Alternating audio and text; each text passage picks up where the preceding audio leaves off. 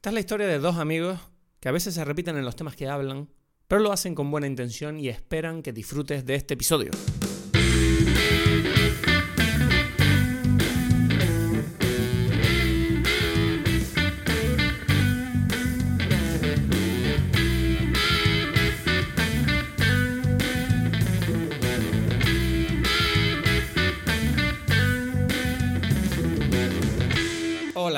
Bienvenidos a Dime Pelis una semana más. Eh, soy Cristos Gacielo, hablando desde Tenerife. Ok, yo soy aquí Edgar Aponte, hablando desde Berlín.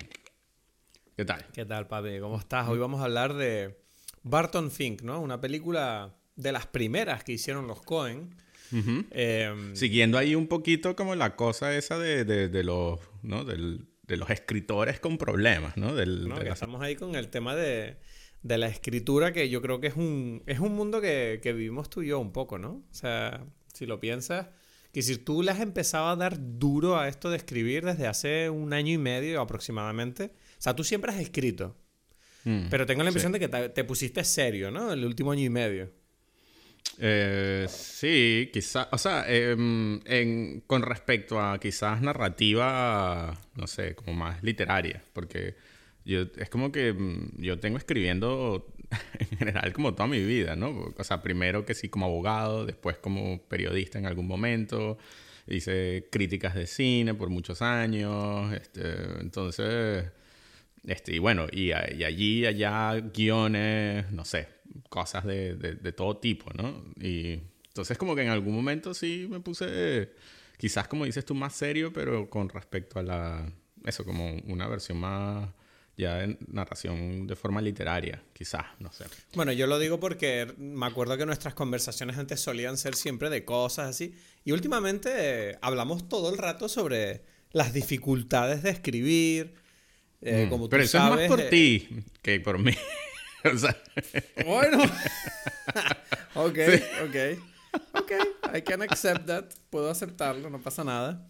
o sea, sí, es verdad, es verdad que, bueno, yo escribo eh, más corto que tú. Yo escribo mucho guion, mucho guion de sketch, mucho guion de pequeños cortos y lo estoy escribiendo todo el rato. Y, la verdad es que ahora mismo, por ejemplo, siento que tanto Adaptation como Barton Fink son eh, dos películas que conectan mucho con mi estado actual, que llevo dos meses con un bloqueo creativo bastante intenso, que tú lo hemos, lo hemos hablado y siento que hay como varias formas de verlo, ¿no? Como en Adaptation, por ejemplo, vimos esta idea de el tipo que no consigue escribir porque es un perfeccionista. Y, en cambio, y hay otra forma de escribir que es la de, mira, escribe lo que se te ocurre y deja de juzgarlo, ¿sabes? Y en cambio en esta película yo siento que se trata de un tema similar, pero de otra manera, que yo siento que es un poco más, en vez de perfeccionismo, es más como esa necesidad que de un autor de querer contar algo importante, ¿no? O, algo que de verdad él sienta que va a cambiar el mundo. y, es parecido, ¿no? De alguna forma. Es parecido, pero siento que, un, por un... Siento que una forma... O sea, siento que uno de los bloqueos es, es más debido al, al deseo de hacer las cosas bien y el otro, en cambio, siento que mm, se nutre más del, querer que la gente diga, uff, es que tú sabes, es que tú eres un tipo demasiado inteligente, ¿sabes lo que digo? Hay como, siento como hay una pequeña, es una, una diferencia pequeña, pero la siento esa diferencia. Ok, sí. Para mí la similitud es bastante... o sea, yo siento que no es casualidad que viene de cerebros y de estilos de vida y de culturas judías, ¿sabes? Ambos personajes y ambos escritores, ¿no? Pero también puede deberse eso que al hecho de que la, la industria del cine está bastante dominada, ¿no? Por, por, la, por la economía judía, ¿no? Por la comunidad judía. Que decir, ellos fueron los que iniciaron un poco todo el mundo de Hollywood, en cierta manera. Sí, pero, pero incluso independiente de eso, hay como en la cultura judía en sí como algo de de autorreflexión. O sea, tú ves en la, en la cultura y en la religión quizás también, ¿no? O sea, Puede ser. Eh, de interpretación de las cosas, o sea, la forma en que, en que, en que, mm, no sé, se ejerce la religión judía tiene mucho que ver con, por un lado, tradición, pero también en, en, en cuanto a, ¿cómo se dice? Eh, revisión de esas tradiciones, interpretaciones, son como, ¿sabes? Son de alguna forma la religión que tiene como más mm, estudiosos, no sé si es la palabra, pero como personas dedicadas al estudio de los textos, ¿no? ¿Sabes? sí, es verdad que, es verdad que, o sea, yo no soy un experto en, judaísmo, pero por lo que uno ve a través de la forma en que esa religión es representada en la cultura popular, yo tengo la impresión de que sí que puede ser que, no sé si la propia religión o por lo menos los practicantes de la misma, en este caso los judíos, ya sean eh, muy, muy cercanos a su religión o no, pero la propia cultura es bastante introspectiva. O sea, no hay dogmas imposibles de tocar o discutir. Y exacto, exacto. Siempre se, se, discute. Exacto. Los cristianos da la impresión que sí, que es verdad que son como más. No, es que esto es así. Y es como, bueno, pero no se puede. No. ¿Sabes? Como, Dios existe. Hay un infierno. Por eso hay como, como, como una sensación de, de, que, bueno, o sea, digamos que esto ya es como el, el, em, ¿cómo se dice? El, ah, los, prejuicios, los, los estereotipos de, de, que vemos en Estados Unidos, porque está como el típico intelectual neoyorquino, que, sí. que muchas veces es judío, por, porque está, hay como una relación con, con eso, con el con ser intelectual en la cultura, mientras que probablemente en la versión, en la cultura católica no es tan hacia pro intelectualismo, ¿no? De alguna forma. No sé, yo también siento que eh, al mismo nivel en esta película te hablan de eso de desde el punto de vista de lo que es el teatro y el cine, ¿no? Como que de alguna manera el teatro es como se habla mucho de lo que es el, el high art, ¿no? El, el, arte de alto nivel y luego el arte que de, de consumo de masas, ¿no? Que es como representado por lo que sería California, Hollywood y sus peliculitas. Y mm, no sé, todas estas cosas me parece que, bueno, que es muy interesante cuando tienes en cuenta que esta película eh, es una de las primeras de los Cohen y forma parte, yo siento, de... Estuve leyendo un poco sobre la trayectoria de los Cohen y es verdad que sus primeras películas los críticos las adoraban, pero no triunfaban en taquilla. ¿Sabes? Y entre ellas esta, que creo que es de las últimas que no triunfó antes de que llegara su gran pelotazo de Fargo. Pero mm, me, llama la atención que esta película nació precisamente por un bloqueo creativo que ellos tuvieron con Miller's Crossing. Sí, sí. Esas son las cosas clásicas de, la, de, estas historias, no sé, leyendas de, Hollywood. Pues. Bueno, pues si te parece, vamos a lanzar la sinopsis y ya nos metemos en la peli, porque yo siento que ya estamos calentitos ya. Ok. vamos allá. En 1941, Barton Fink viaja a Hollywood para escribir un guion sobre el luchador Wallace Berry. Una vez instalado en el Hotel Earl, el guionista sufre un agudo bloqueo creativo.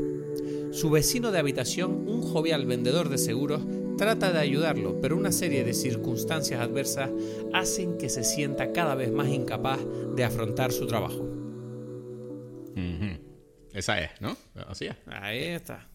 Rápida, rápida y al pie y vamos a hablar. Eh, bueno, yo, yo lo primero que tengo que decir de esta película es que eh, es una peli muy incómoda, la sensación de verla. Y yo siento que eso refleja bastante bien lo que es la incomodidad de estar escribiendo. Porque yo recuerdo una cosa que tú me dijiste que se me quedó, que es que tú me decías, me encanta escribir, pero en realidad lo odio. Que es como ese tema de me encanta escribir cuando no estoy escribiendo, pero cuando estoy escribiendo es una, es una tortura este trabajo. No sé, o sea, ¿tú te acuerdas cuando me dijiste eso?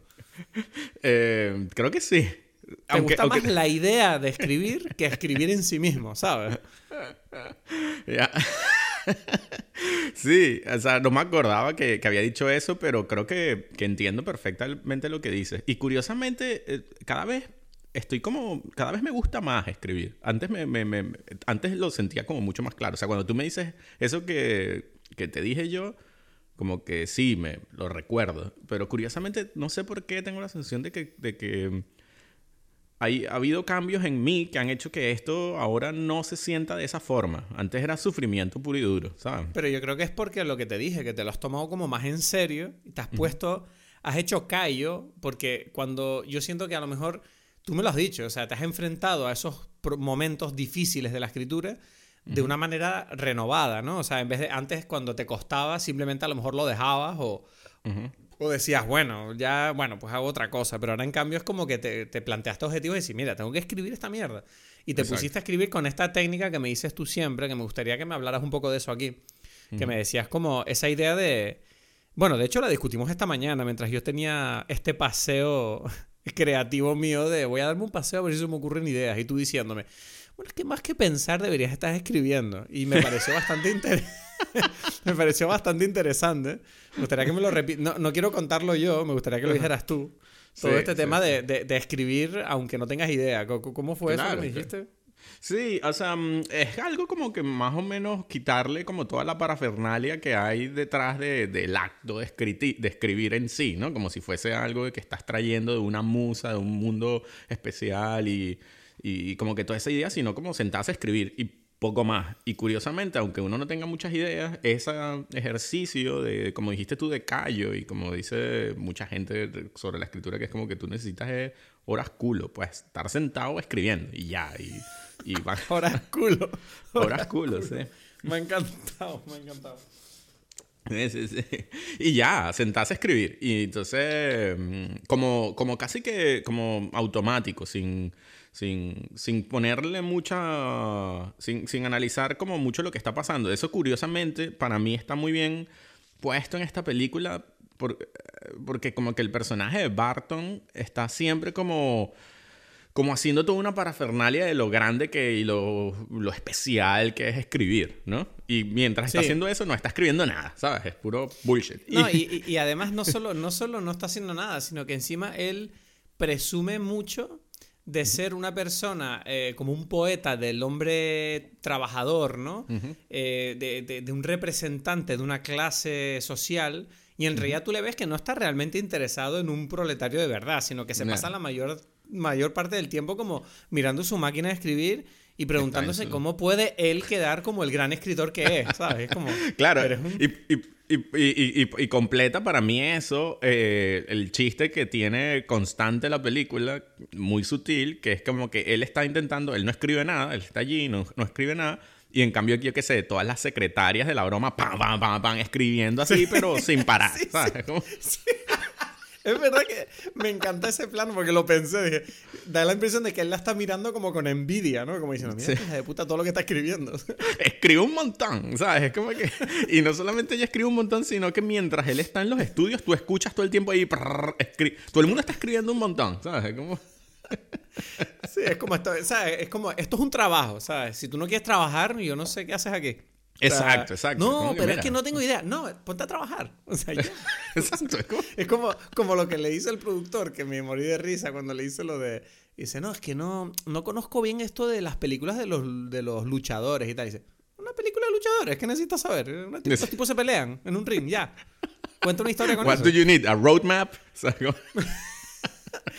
eh, muy bien. Es que eh, me, me hace. Me, me gusta mucho cómo la película muestra a Barton como este tipo de verdad que se cree especial, ¿sabes? Porque Exacto. siento que siento que es un poco es una actitud que sale como muy por eh, naturaleza dentro de este oficio, ¿no? De, bueno, en realidad de cualquier oficio creativo, ¿no? Porque siempre hay este aura, ¿no? Alrededor de la gente creativa que es como, ah, como, ¿de dónde sacan estas ideas? ¿Cómo son capaces de contar estas historias? Y yo siento que siempre tiene que haber un proceso, ¿no? Para los autores, que es la de superar esa, esa fase en la que estás pensando en quién eres tú respecto a tu trabajo y ya pasar al trabajo, ¿sabes? Y que solo te importe eso, porque al final del día es que lo que importan son tus historias, no quién las escribe. No sé si, si tiene sentido lo que estoy diciendo.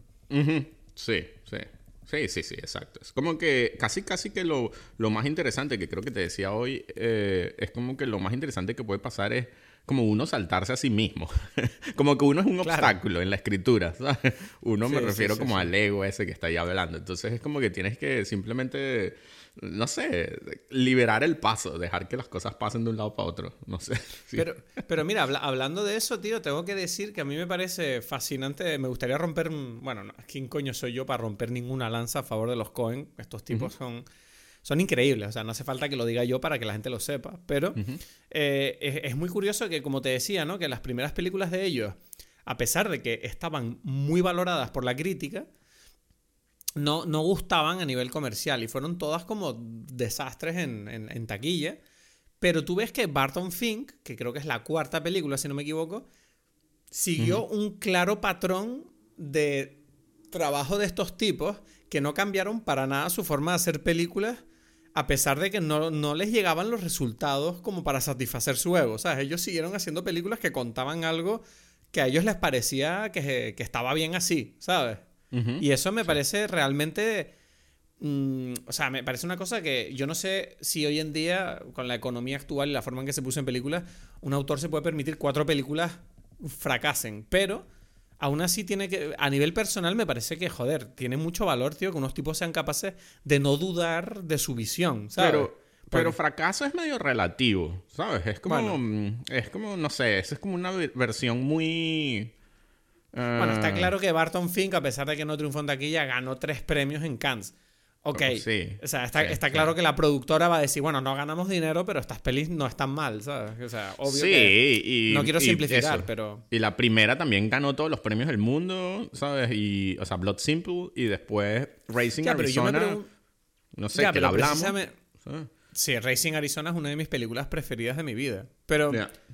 Pero aún así, ¿sabes? Precisamente, hablando de esta película, cuando tú ves al, al presidente de Capitol que yo creo que representa muy bien como la figura esta del, del, jefe de la compañía productora de, películas. Claro, uno, uno, se pregunta a veces si no, si a pesar de los premios, el hecho de no hacer ganar dinero a la, por las películas no, no les puso a ellos la presión de decir, coño, tenemos que hacer algo que dé dinero, ¿sabes? Porque eh, los premios no nos van a durar toda la vida, no sé. Bueno, en fin, yo solo quería decir que me parece increíble que, no sé, estos tipos no se desviaran. Sí, me parece interesante como... O sea, que le pongas tanto peso a eso, porque... Mm, porque yo siento que en los coins no, no, no se siente eso. No sé si me explico. Como, como algo que es especialmente importante. Y quizás es como dices tú. O sea, como que quizás es algo valioso de ellos. Yo no lo... No sé, no, no, no, no, no puedo hacer ese análisis. Eh, pero, pero la sensación que me da cuando uno analiza, no sé, ¿sabes? La historia de ellos es que no... Eso no era especialmente importante, pero incluso creo que la gente que lo apoyó siempre no, no estaba pensando mucho en eso tampoco. O sea, es como que... O sea, no estaban haciendo películas de, de, de, Marvel que necesitan millones de, dólares y que necesitaban ganar millones de dólares. También es verdad que las necesidades de la época creo que eran distintas a la hora de... Mm, pero no solamente de la época, ¿no? en general. O sea, como que en general eh, hay mucha, em, em, em, mucha gente que trabaja con los Coens, si, si, si hablamos de temas económicos, dicen que son como unos, unos directores especialmente... ¿cómo se dice? Mm, que están especialmente pendientes del gasto económico y lo que hacen es como que la gente, o sea, la gente que trabaja con ellos dice que es increíble que pareciera que las películas que ellos hacen gastan más dinero del que el que en realidad tienen, como que tuviesen un presupuesto mucho más grande. Saben cómo aprovechar cada cada, no sé, cada céntimo. Entonces eso es importante. O sea, o sea si, si hablas de esos temas, Claro. esa cosa del, del, éxito y tal es como muy relativa porque... Bueno, yo lo hablaba sobre todo desde el punto de vista de, ellos no sentirse... Porque esta película trata precisamente de un, de un autor dudando de su capacidad de contar algo que, satisfaga las expectativas que han puesto sobre él. Entonces, claro, mm. yo, yo sentía que había un paralelismo ahí con, los Cohen y, y me parecía interesante el hecho de que ellos se nota que han seguido una línea muy concreta dentro de su estilo, de la que no se han desviado por motivos eh, externos, ¿sabes? Y, porque, claro, o sea, la vida del escritor, que, es lo que trata esta película, que me parece súper interesante, porque es una cosa que yo nunca me había planteado hasta recientemente. Y es como que esta película representa demasiado bien lo que es el, aislamiento, la paranoia y el sufrimiento que uno sufre como cuando tiene que escribir algo tanto por la presión que te pones a ti mismo como por la que te ponen de fuera con las expectativas que esperan de tu, de tu trabajo, ¿no? Y, yo, yo quería saber, o sea, entremos ahí, ¿sabes? decir, yo quería saber qué opinas tú de, por ejemplo, o sea, qué significa este hotel donde se mete Barton Fink. Porque estamos hablando de un, concepto de meterte en la cabeza, ¿no? De, de, meterte en tu cabeza y ver qué hay ahí. Yo siento que el hotel en cierta manera eh, representa un poco ese sufrimiento, ¿no? De, estar ahí sintiendo que, bueno, no estás solo, pero lo estás. Em, no estás solo, pero... Em, tú dices porque, por ejemplo, él está ahí, o sea, como que uno no ve a nadie nunca en este hotel, es como un hotel que está vacío, ¿no? Sí, solo ves los zapatos de la gente, ¿sabes? Es interesante porque ahora, ahora, que lo dices, lo de los zapatos, es como que hay un gentío, porque todas las habitaciones tienen zapatos allí, ¿no? y nunca ves a nadie.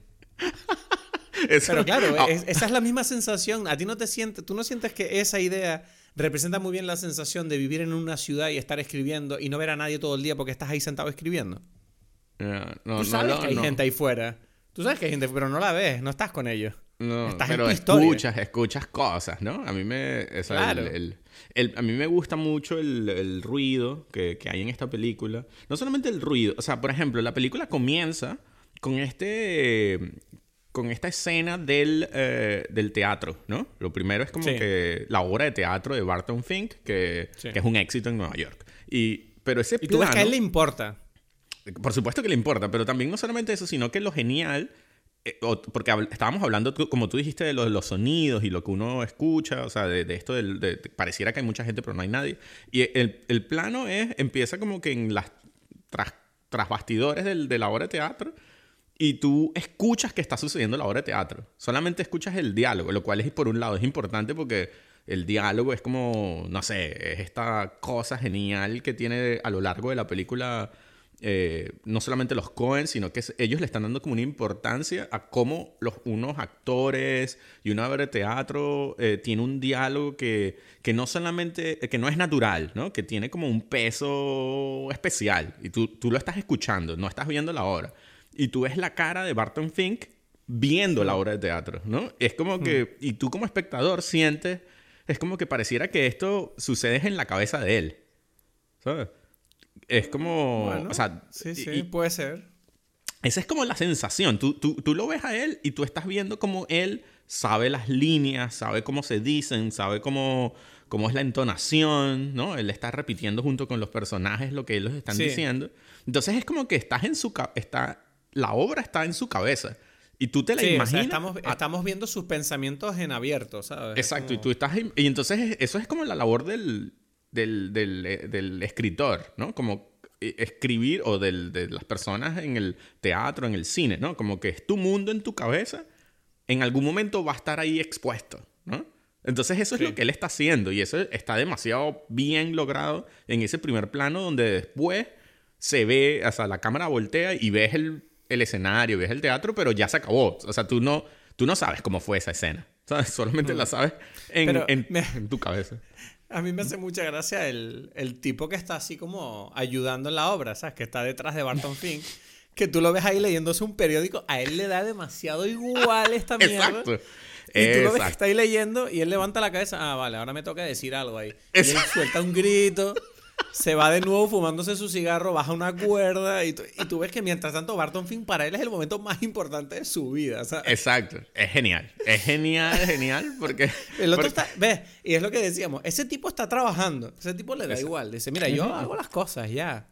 Claro, claro, claro. Y ahí viene el tema. No, esta, esta cosa, esa historia no se creó en su cabeza, se creó en la, en la cabeza de Barton Fink. Entonces el único que tiene como una conexión como de un mundo interno con esta historia es él, ¿sabes? Los demás en realidad no, ¿sabes? Nadie puede estar haciendo lo que él está haciendo, ¿sabes? En realidad. Entonces, eh, ya por allí la película te hace dos cosas. Te hace como que meter como que el mundo del, son, del sonido y de, en cierta forma, de esa imaginación en la cabeza de él, ¿no? Entonces, la película está haciendo todo el tiempo y los hermanos Cohen, de la forma en que dirigen la película, te están metiendo todo el tiempo en este mundo de de cómo los sonidos te hacen imaginar cosas, ¿no? A mí me parece maravilloso después, o sea, bueno, viene después toda la conversación genial con, el, el, productor este o el, bueno, no sé, el amigo de él que le dice, bueno, pero vas a ir a Hollywood entonces, que parece que todo el mundo le gusta la cosa y tal. y, es el manager, ¿no? Es algo así como el manager. Ajá, es como, exacto, es verdad, el manager. Y es como que él no entiende, o sea, es como que, bien, vas a ir para allá y tal, y que no, pero yo quiero quedarme aquí donde está el pueblo, no, Hollywood es puro falso, unos millonarios, y es como que le dice que, bueno, pero Barton quizás consigues a alguien del pueblo allí, ¿no? Y es como que, no creo, no sé, y es como que, que era un chiste, ¿sabes? Como... que, o sea, y, de hecho, ya. y de hecho va y lo consigue. Sí, exacto. y le da igual, ¿sabes? él, a él, es como que él no sabe nada, ¿sabes? Este tipo allí. Y bueno, esa cosa, e, eso después de eso, bien, entramos al, al hotel casi que inmediato. Y en el hotel, una de las más o menos primeras cosas, bueno, o sea, después quiero volver a, Steve Buscemi, ¿no? O, vamos a decir, o sea, a mí vamos a hablar de Steve Buscemi, porque ¿qué pasa con ese personaje que en realidad uno siente que va a ser un personaje importante y luego yo siento como que, bueno, está por ahí, pero me hace, o sea, su introducción es como muy especial, porque el tipo está todo el rato obsesionado con que tú te sepas su nombre. My name is No, no es que te sepas tu nombre, es que... Es que... es que es un chiste también, ¿sabes? Porque es como que a mí me parece genial que le dice, My name is Chet. Y entonces él le pasa el, el papel poniendo que es Chet, C-H-E-T, no es Chet de mierda, ¿sabes? Sí. Como que, es, demasiado genial porque es como que. Y, Como que, Your name is Chet, ¿sabes? Your name is Chet. no, Chet. Claro, es un chiste demasiado sutil porque nunca se dice que eso es el chiste, pero yo creo que lo, otra vez, lo interesante es que esta película está jugando todo el tiempo con lo que se oye, ¿no? Con, con, con la diferencia entre lo que se oye y lo que se, y lo que se es. O sea, la, por, o sea entonces es como que es eso, es como que, por eso te digo que en este momento, otra vez, eh, la introducción del hotel, él entra, eh, está vacío, como dices tú, el hotel, nadie, cero, ¿sabes? No hay nada. Y es como que, bueno, no sé qué pasa aquí. Toca el la campanita esa que suena eternamente, ¿no? Sí, y es como que no hay nadie, no entiendo, ¿sabes? Debería, ya, ¿sabes? Debería aparecer alguien. Y aparece de abajo, ¿sabes? Como de, viene del, del infierno. De la miseria. viene del infierno, ¿sabes? Este tipo, ¿no? Y... y entonces como que para, detiene, hace, pasa que detiene la campanita, que hace como otra vez esta llamada. Sí, es lo primero que hace, sí. A lo del sonido, ¿no? Entonces Ok, y viene el chistecito de chat que me parece genial. Y después, este, después van para... Y él se pone a escribir. Y ahí viene esto, otra vez, otro momento, que, donde el sonido es importante porque es como algo que llama la imaginación. Eh, él escucha que, que, que, este personaje al lado está riéndose, ¿no?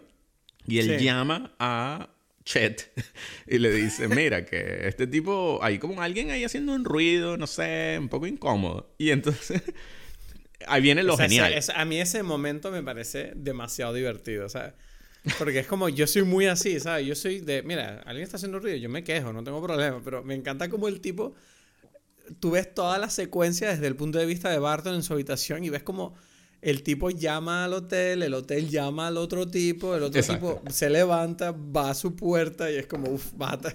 Y parece que va a haber un problema, pero curiosamente descubrimos este personaje, ¿no? El de, ¿Cómo se llamaba? Que no me acuerdo ahora. Eh, eh, Munt. No, eh, No, o sea, Munt es el nombre después. O sea, el primer, el primer eh, Charlie Meadows, ¿no? Es al comienzo. Charlie Meadows. Que aparece y tú crees que es un tipo horrible, pero en realidad es como el tipo demasiado... Es demasiado pana él, ¿sabes? Como, sí, sí, es lo más cariñoso, amable, amigable. Sí, sí, muy empático. Y de hecho, es muy. Ahí es donde tú. A partir de su relación con Meadows es cuando tú empiezas a darte cuenta de que. Oye, Barton Fink no es trigo limpio, porque el tipo este no para de decirle, mira, yo te puedo contar muchas historias, y el otro, y Barton Fink le da igual, ¿sabes? Le cambia el tema, dice, no, bueno, es que yo tengo que contar unas historias increíbles, y es como, bueno, o sea, ok. Está metido en su mundo, pues él es, él es alguien que, que, que, que, no tiene en realidad como contacto con la realidad, porque él está en su cabeza. Eh, todo el tiempo, ¿no? O sea, entonces... Sí, el concepto este de, de, la vida en, en, la mente, ¿no? Como dicen, the life of the mind, que es un concepto que es muy importante en esta película que yo siento que lo quiero hablar mucho contigo, ese tema. sí, y eso, pero, pero bueno, en cualquier caso, tú estás viendo cómo el personaje, el personaje de Barton Fink es un tipo que, que está tan metido en su cabeza que no que él no ve nada, o sea, es como que es incapaz de ver ¿sabes? Lo que está a su alrededor, todo, ¿no? Hmm. Él, es un tipo desconectado del mundo real. ¿Cómo? Exacto. No vive el presente, no está conectado con su entorno para nada. No. Y lo que necesita Barton Fink es meditar, meditar un poco más. Yo durante muchos años viví en mi cabeza orgulloso de ello, pensando que una persona creativa tiene que vivir en su cabeza y tiene que estar ahí pensando y tiene que estar dándole vueltas a las cosas y no te das cuenta de que muchas veces eso hace que te pierdas la vida que precisamente nutre tu cabeza, ¿sabes? Es como, mira, tienes que aprender a equilibrarlo bien porque es un, es un problema. Y, Y de verdad tú ves que Barton e, es un personaje un poco trágico en ese sentido, porque tú ves que es un tipo que de verdad tiene ganas de contar historias sobre el mundo en el que estamos, pero al mismo tiempo él se pasa la película entera encerrado en una habitación, sin ver el mundo, sin escuchar a las, a las pocas personas que tiene alrededor. Y es como, ok, o sea, aquí es donde vemos la, la peor manera de vivir en la, la, vida de la mente, ¿no? Es como, Te, te, te vas a toxificar rápidamente.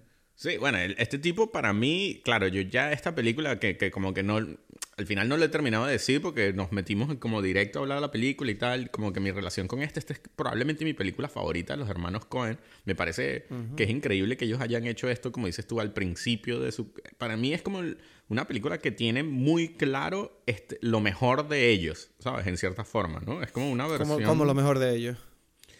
Este mundo que es un poco gracioso, un poco surrealista, un poco... Em, pero a la vez sin, sin, sin, que sea especialmente... O sea, es como una mezcla muy buena entre es importante pero no lo es.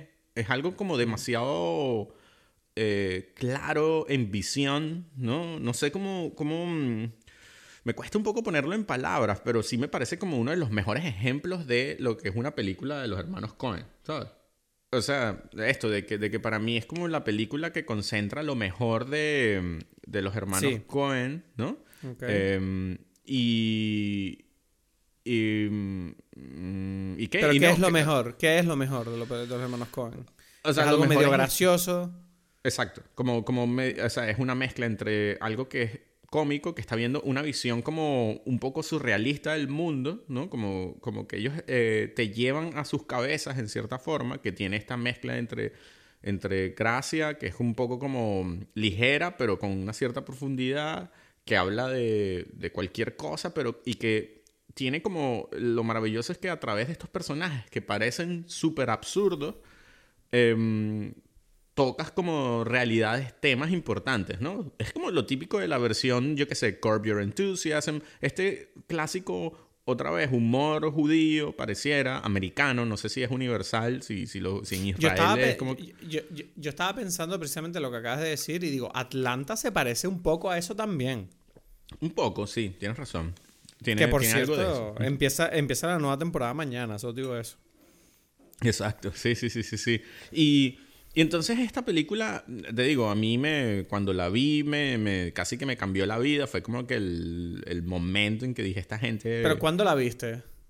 Uf, yo la vi hace miles de años. O sea, em, probablemente después de haber visto Fargo, ¿sabes? Porque, porque es lo que yo digo, Fargo fue la película que hizo que yo dijera, ¿quiénes son los hermanos estos? ¿Sabes? O sea, ok, pero entonces voy a ampliar mi pregunta. ¿Cuánto viste, ¿Cuándo viste Fargo? Estoy buscando una fecha yo. No, bueno, Fargo la vi en el, cuando salió en el cine, pues, ¿sabes? Ah, o sea, joder, tú eres un tipo intenso, ¿eh? O sea, Fargo es del 96, ¿puede ser? 94, 90, diría yo. más. Lo voy a yo me lanzo un poquito, pero quizá... Los expertos de IMP... 96, 96. Ahí, ah, mira, lo acerté, no me lo creo. Pues, yo, Entonces yo a partir de Fargo que fue que empecé a decir como que, bueno, ya, yo tengo que ver a esta gente. Y fue cuando me di cuenta que Racing Arizona, que la había visto, no sé, mil años antes, digo, porque ya la había visto cuando era niño, em, dije, ah, es de esta gente. O sea, fue cuando empezó todo como a hacer clic en mi cabeza, ¿no? Y entonces vi, Pero tú entendías, o sea, ¿tú, ¿tú, cuántos años tenías en el 96? Y si tenías 15 años, 16. Eh, sí, por ahí 15 años, ¿no? no ves, tú me llevas mucha ventaja. Yo tenía 12 años. Yo con 12 años no era capaz de entender este nivel de humor, ¿sabes? Es como... No. O sea, no. No. No sé. No, sé. No. No. Yo creo que no. O sea, no sé. Yo, yo tengo la, la, tendencia a siempre pensar que el yo de hace dos semanas era gilipollas comparado con el yo de ahora. Pero... Mm. Mm, yo no, o sea, no sé, me parece intenso una peli de los Cohen para un tipo de 12 años como yo. A ti te pilla con 15, 16, igualmente me parece intenso. No sé si es que, bueno, obviamente eran otras infancias y otras formas de dedicar nuestra atención que teníamos en la época, no sé, es uno como un viejo siempre. yo, yo, yo ahí ya estaba haciendo meditación en esa época, pero desde hace años. ves, yo, bueno, yo empecé a meditar hace dos años, o sea que imagínate. Por eso The Life of the Mind para mí era algo que, bueno, ya estaba hablado allí, ¿sabes? Claro, o sea, estas son, son cosas que yo he descubierto hace dos años. O sea, imagínate el retraso que yo llevo en comparación contigo con estos temas. O sea, siempre he dicho que yo soy una persona que aprendo muy lento. O sea, yo llegaré al final de mi vida pensando, ah, coño, que disfrutar de la vida es esto. Y me voy a morir. Pero yo no sabía. pero yo no sabía. Pero ahí tú eres como muy judío, como esta cosa, ¿sabes? Como que esta gente sufre todo el tiempo todo. Sí.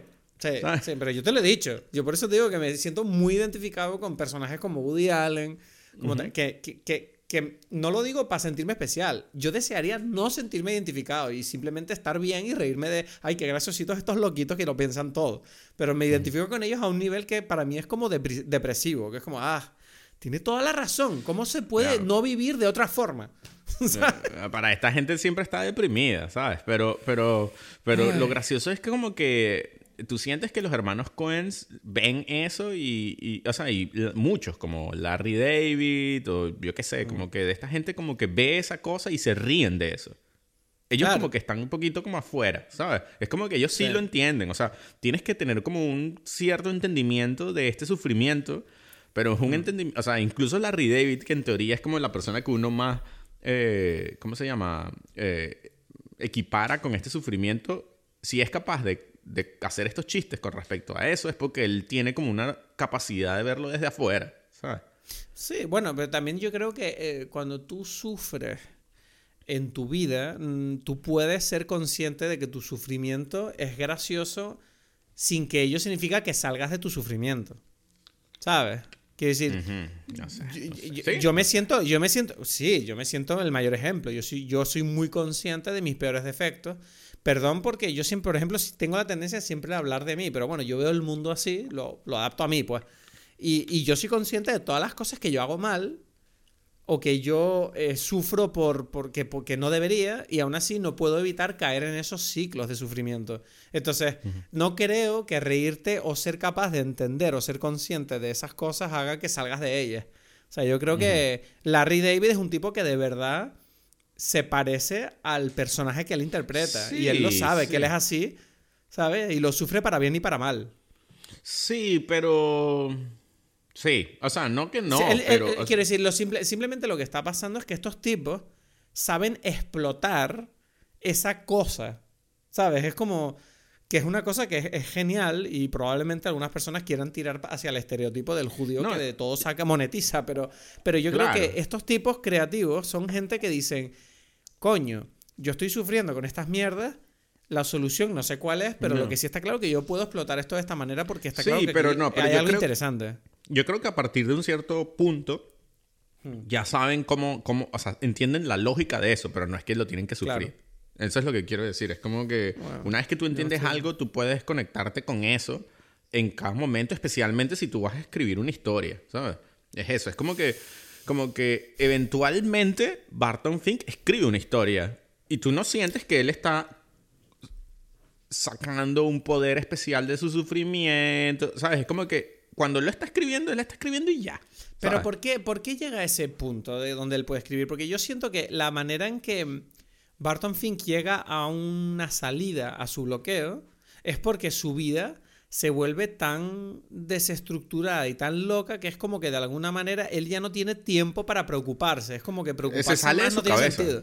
Simplemente sale de su cabeza. Es como que ya la vida, la, vida en sí es más importante que las cosas que le están metidas en su cabeza. Entonces, una vez que, que, que, eso es más importante, él ya, ya, ya, o sea, hace ese cambio. Pues ya él no está como dije yo al principio, cuando, como, o como hablamos hoy esta mañana, como pensando en qué es lo que él piensa al respecto. No, es como que, mira, ya te tocó vivir esto, ¿sabes? Es como no, pero, porque, pero porque, claro, o sea, es muy difícil estar en tu cabeza cuando, acaba, cuando te despiertas junto a una persona que ha sido asesinada.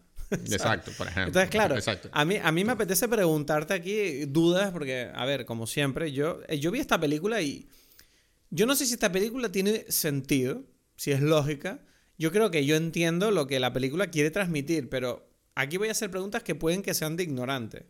Eh, ¿Importa quién mató a esta mujer? No. Entiendo que no. Yo, yo nunca, nunca me lo. O sea, cuando estoy viendo la película, pasan por momentos que digo como. Como que me hago esa. Más o menos esas preguntas. Por supuesto, no se tiene que preguntar. O sea, pero ¿qué pasó aquí? Pero, mm. pero dura poco. O sea, y, especialmente al final de la película me da igual totalmente. Claro, porque al final de la película es como que hay ese momento donde tú dices, ok, yo, yo me estaba riendo al final de la película porque decía, ok, o sea, aquí los Cohen se volvieron loquitos. Me, encanta. Pero es como que, bueno, la película al final en cierta manera siente que... Pero no, no, no, quiero pensar, o sea, al principio yo pensaba, bueno, igual es que no tiene sentido nada, pero para mí sí tiene sentido desde el punto en que tú sientes que el hotel es la prisión mental de este hombre. Y claro, tú ves que el, el, John Goodman, el Meadows, o Munt, como lo llaman al final, que es su nombre real, es como... Bueno, no sé si es un... No, ¿no? Bueno... Espérate, déjame terminar y me dice. Perdón, perdón, ajá, pero solamente un pequeño ahí como inciso. Pero el que, el que... que no sé si es su nombre real. Bueno, da igual, porque los detectives dicen que su nombre real es Munt. O sea, eso es lo importante. Entonces. No, pero. o sea, no sé si eso es real, pero da igual. Ajá, dale, dale. sigue, sigue, La cuestión es que hay un personaje que se llama Charles Meadows, que, que, que, los policías dicen que se llama Mundy, que es un asesino en serie. Y que al final. Y que yo siento que al final, cuando la película se vuelve una locura, ¿no? Donde. Eh, Munt, por llamarlo de alguna manera, vuelve a asesinar a los dos policías. hay un incendio que sale no se sabe dónde. Yo siento que todo esto es como una especie de de representación de lo que es, claro, el hotel en cierta manera es como un poco esa prisión de la mente, ¿no? Del, creativo. Y Barton, eh, él es capaz de entrar en esa prisión y salir de ella, pero Charlie, Charlie Meadows, el John Goodman, parece ser como la representación de una persona que no puede salir de esa cárcel. Entonces es como, mm. mire, yo dentro de mi, de mi vida de la mente, ¿sabes? De Life of Mind, yo sé más que tú porque yo estoy aquí siempre. Tú viniste aquí, claro, él, de hecho, ahora que lo pienso, él se lo dice. Tú eres un turista, le, dice él. Sí, él le dice eso. O sea, este es mi, aquí yo. ¿Sabes? ¿Tú qué crees? Ah. Claro, entonces, claro, pareciera como que, no sé, te está diciendo la película que, mira, vivir en la, en la vida de la mente, que, que tanto tú eh, pones en un pedestal, no es lo que tú quieres en verdad. Porque si tú te quedas ahí dentro, te vas a volver loco como este hombre. Claro. Yo, o sea, te digo, o sea, yo siento que que no se puede, o sea, uno nos podemos entretener y hablar mil horas acerca de, de qué es lo que significa esto, pero en principio em, lo interesante es que puede significar todo lo que puede significar, puede significar millones de cosas. no, pero yo lo decía, yo lo decía, o sea, yo sé que buscarle la punta a todos los detalles es una estupidez, pero sí siento que ese detalle, ¿no? De, ese cambio de tono de la película, a mí me apetecía como como explorarlo porque sí que siento que es lo que de alguna manera le da como un cierre a la película si la película tiene que tener algún cierre de algún tipo, ¿no? O sea, claro, claro. no, no, yo entiendo. O sea, para mí eso es como que es súper interesante, ¿no? O sea, mi punto es, no estoy queriendo quitar, restarle valor al ejercicio de, vamos a hablar de qué, qué sientes tú, porque al final, y, lo que quiero decir es como que casi que lo mejor, cuando, cuando, o sea, te voy a decir como, voy a hacer un pequeño... Eh, paréntesis solamente porque me parece interesante, pero no, no me voy a salir del tema. Es que, eh, hablando de esto y tú me decías, bueno, voy a preparar la película y tal, yo por un segundo pensé, dije, uff, yo en realidad nunca he puesto, es, lo que digo, es una de mis películas favoritas, la he visto millones de veces, ¿no? Y... Mm. Y, poco, y por eso sé las cosas como clásicas que, que digo yo todo el mundo, no todo el mundo, pero tú me entiendes cuando digo la gente sabe sobre esta película, como que ellos la escribieron cuando estaban bloqueados, etcétera, etcétera. Y, pero sé poco más. Y cuando tú me dijiste eso, dije, tengo que leer cosas de esta película. Por un momento como que medio me... ¿Sabes? Como que me asusté porque... O sea, porque pensé como que debería saber más. Y después dije, no lo voy a hacer porque, porque parte del, del, interés es eso de que, bueno, creo que la forma en que uno tiene mejor esta conversación es a través de esto que estamos diciendo, como, como lo, lo sentiste tú, ¿no? La forma en que lo sentí yo es una cosa quizás, yo no sé por qué, como más, quizás simbólica, donde yo siento como que es el infierno, ¿sabes? Como que este, él está como que por un momento en el infierno y quizás, es, o sea, siempre lo sentí así. Justamente esta vez que la vi, lo sentí menos así, pero quizás eso habla de lo que hablaste al principio, de que yo te dije que para mí escribir era como un infierno, y cada vez menos, ¿no? pero, pero sí, como que hace calor, ¿sabes? Es como horrible y es todo lo peor, ¿sabes? Es como que la, esto, este tema de los papeles de paredes que se, que se están derritiendo. Todo el tiempo como que el sitio se está derritiendo, hay como un mosquito, o sea, horrible. Hay un mosquito que no, no termina, ¿sabes? Es como... Y por eso es que sale hasta en el póster de la película. Claro. Y, me, este y me, encanta, me encanta la manera en que eh, muestran la, la muerte de la otra tipa, ¿no? Que es como que mm. tú estás ahí como diciendo... Genial. Genial, la va a despertar, está loco, está loco. Y de repente le pega a luz y dice, uy, pero ¿por qué no se despertó? Y de repente es como que no, no paran las sorpresas, ¿no? Estos tipos son demasiado geniales. Es que esta película tiene tantas genialidades, porque eso, o sea, para mí es genial. Yo todavía, te cada vez que veo esa escena, pienso en la primera vez que vi esa escena, porque es demasiado poderoso lo que uno siente cuando el tipo está, o sea, que tú ya sabes, porque tienes media, media película diciendo el puto mosquito, ¿no? Y, entonces tú de repente ya lo ves y es como que sí, ya. Y es como que casi que tú tienes todas las ganas, las mismas ganas de Barton Fink de dale pero con todo. O sea, revienta ese mosquito, ¿no? y él lo hace. Y, y, claro, inmediatamente tu cerebro hace lo mismo que hace Barton Fink, que es como, mierda, o sea, acabo de darle un coñazo a esta mujer, pero duro, ¿sabes? Y entonces como que, y, además es genial como se ve la sangre en el brazo y tú, y tú por un momento estás en la misma situación de dices, mierda, pero le di muy duro a esta mujer, ¿sabes? Como que por la sangre en el brazo, ¿no? Y de repente sale como ese chorro de sangre debajo que también te hace sentir que, pero tampoco fue tan duro. Es como un poco un chiste, ¿no? De, que, mierda, o sea, te di, pero tampoco fue tan duro ¿no? Como de forma graciosa. Que, no, y, era para matarte. No era para matarte, en la confusión y, y ese momento allí del padrino, como homenaje al padrino, donde, donde es como que está muerta, llena de sangre. Em, es genial, es una cosa increíble, pero yo creo que lo que sucede allí este momento, ahorita hablándolo contigo y ahorita de verdad, y es lo que yo te digo que es lo que me, me, gusta más de nuestras conversaciones y del podcast, es esta cosa donde a través de la conversación es que yo me doy cuenta de cosas. Es como que esta película yo tenía años viéndola y no había puesto como que por qué este momento es tan importante, porque es el momento donde él se despierta de su, o sea, él se sale de su cabeza, ¿sabes? Hasta ese mm. momento tú estás en su cabeza y después ya no más. ¿sabes? Yo, te quiero decir que en, cierta manera tú eres una de las personas que me ha ayudado a salir de mi cabeza. No, te lo digo el mosquito, entonces. No, no, tú eres como el Charlie Meadows. Tú eres como... Sí, tú eres el tipo que dijo, bueno, tú estás aquí en tu mierda, ¿sabes? Mira, tú quieres ver mierda, esto es la mierda, ¿sabes? Como, no sé, tú, te, juro que... te lo he dicho ya un par de veces, pero de verdad te, te lo digo de nuevo aquí. Eh, o sea, las cosas, algunas de las cosas que me dijiste recientemente, como la de aceptar quién soy, de verdad me han cambiado mi vida en el día a día.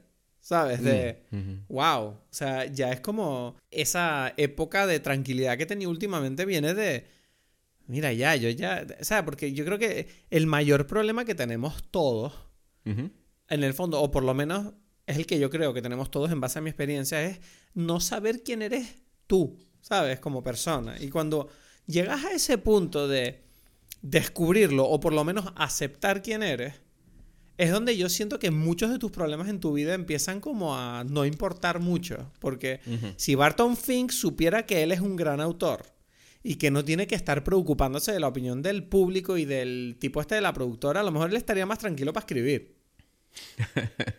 claro, bueno, al principio de la película él tiene suficiente, es que es eso, es como que él tiene suficiente...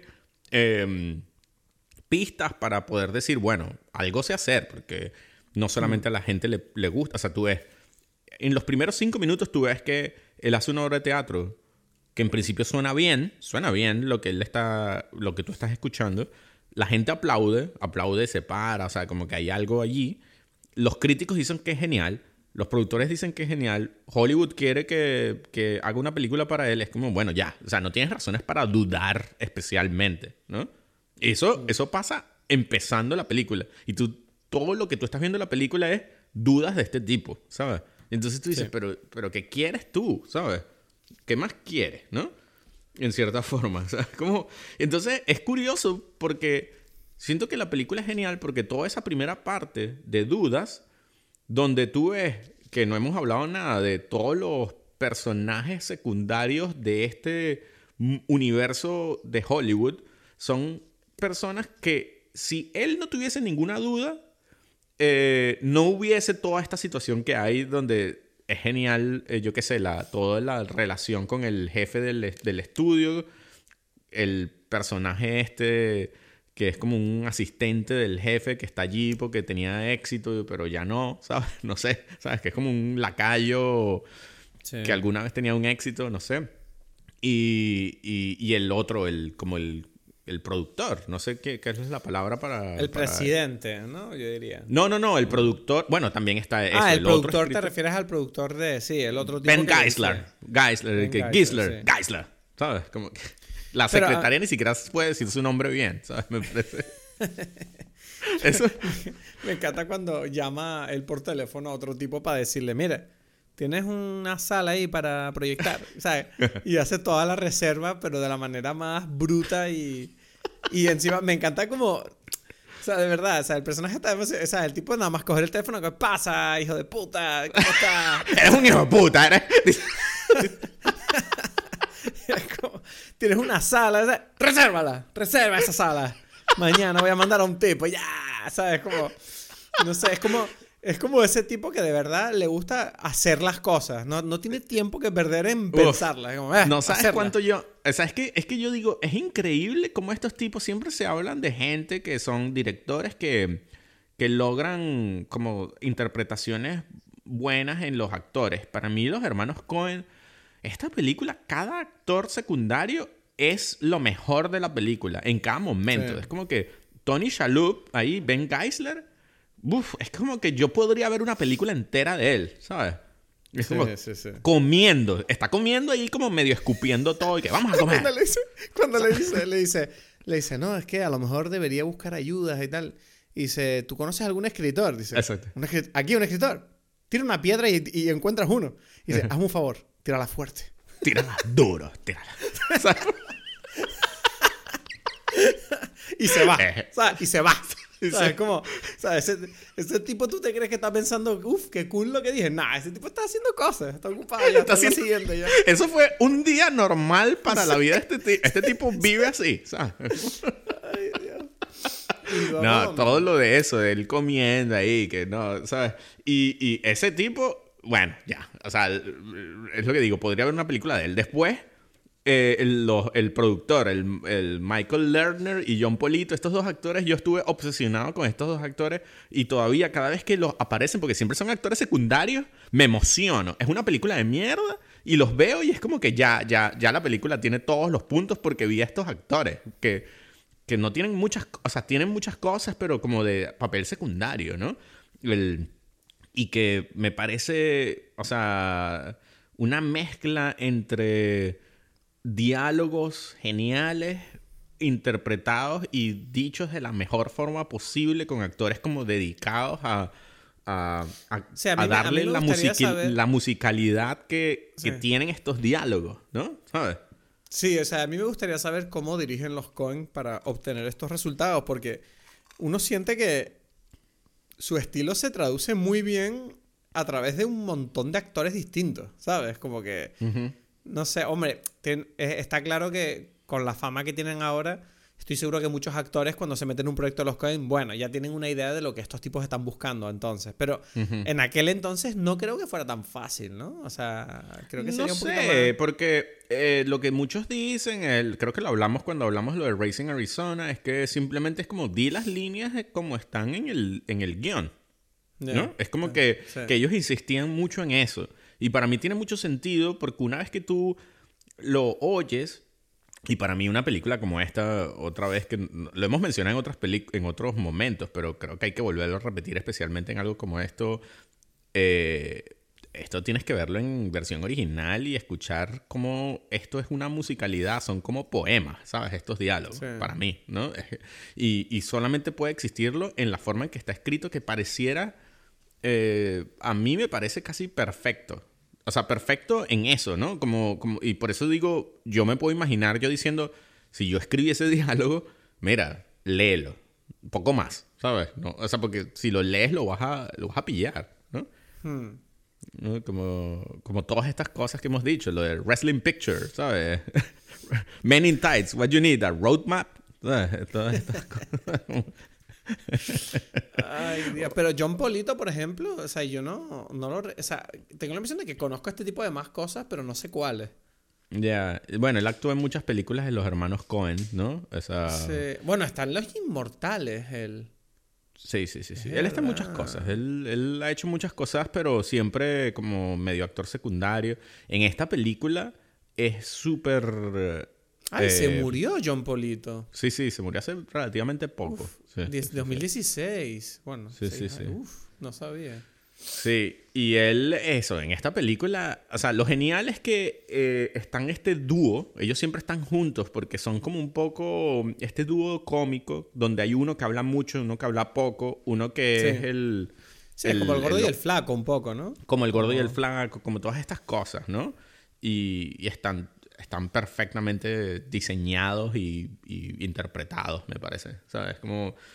Mm, tú no sabes, cada vez que yo, yo puedo ver estas escenas de ellos dos eternamente, ¿no? Y bueno, y Barton Fink allí es, es, un tercero perfecto, que él está viendo, no está haciendo nada, y me da risa porque el productor este es como que habla, habla, él tiene todo el diálogo él solo, pero tú sientes que lo, o sea, está también hecho esto, donde es una persona teniendo el diálogo de, de tres personas, ¿sabes?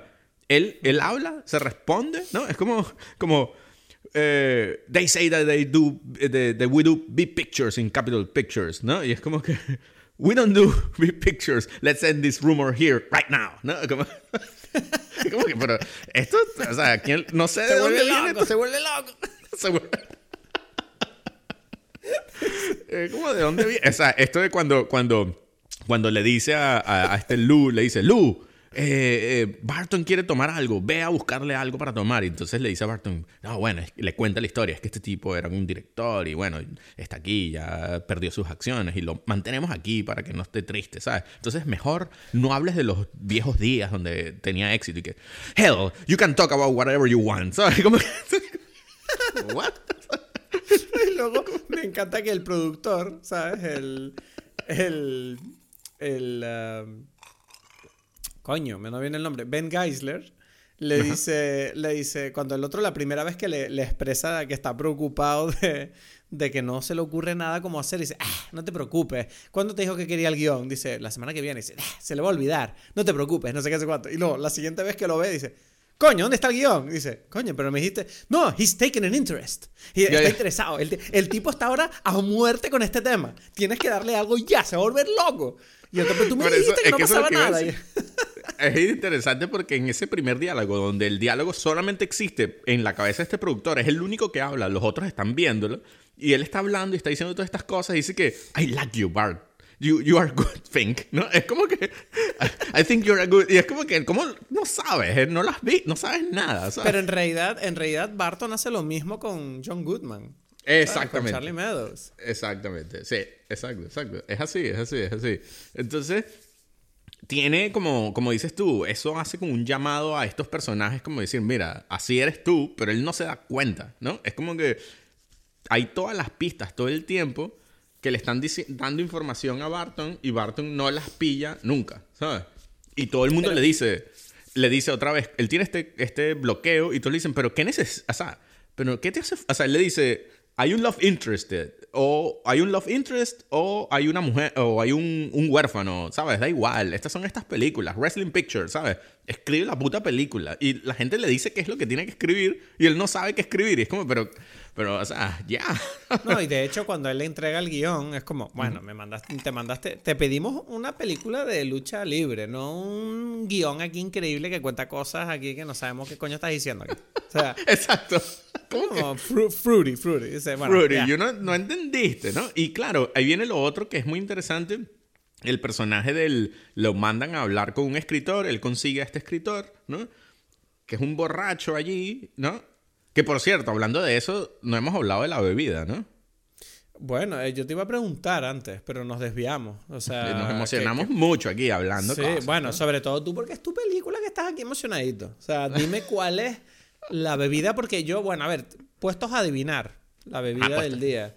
Exacto. Yo creo, eh, será algo relacionado con el bourbon, puede ser. Con, por, Tiene que tener bourbon, sí, ¿no? Claro, por este hombre, ¿no? Por el escritor. Eh, el escritor toma whisky, bourbon. Exacto, Yo no sé qué toma, qué toma Charlie Meadows. ¿Qué crees Charlie Meadows creo que era también whisky. Sí, ¿no? Parece que todo el mundo está tomando whisky aquí, en realidad. Excepto al principio, toman champaña hmm. Y se toman algún otro cóctel un poquito rarito allí. No, no es raro, pero no, o sea, no es algo con whisky. Pues, no, parecía un martini, ¿no? algo así, exacto, exacto. Ah, tú estás pendiente ahí, ¿no? ah, bueno, yo ya, yo ya cada vez voy aprendiendo un poquito más. Yo cuando estaba viendo esta película, cuando estaba viendo esta película y, pensaba como que dice, uff, Cristo va a sufrir aquí porque hay mucha gente bebiendo muchas cosas, Como que lo, lo, va a sacar de la película, ¿sabes? No, pero yo estoy, yo estoy todo el rato fijándome ahora. Es verdad que cada vez que hay una bebida, digo, mira este tipo bebiendo un martini, mira este bebiendo un... Yo tenía demasiadas ganas, tengo que decir, tenía demasiadas ganas de traer... Yo tengo una carterita, ¿sabes? Una, no sé cómo le dicen... Ah, bueno, sí, tú me regalaste una, una... Eh, ¿Cómo se llama? Una petaca. Una, bueno, exacto. Nosotros le decimos carterita allí, ¿sabes? Y yo quería decir, uff, es que tengo unas ganas. A mí me parece que en esta película, cuando. esa, esa, esa escena. Esta película tiene demasiadas escenas geniales. Que él está en el baño y escucha a este tipo vomitando, pero sabroso, ¿sabes? No, es, no, es, no es un vómito así, es como. es como. Es como que tú escuchas todo, ¿sabes? Sí, sí, sí, sí. Y está el tipo así arrodillado con su pañuelo que tiene sus iniciales. Súper elegante, súper elegante.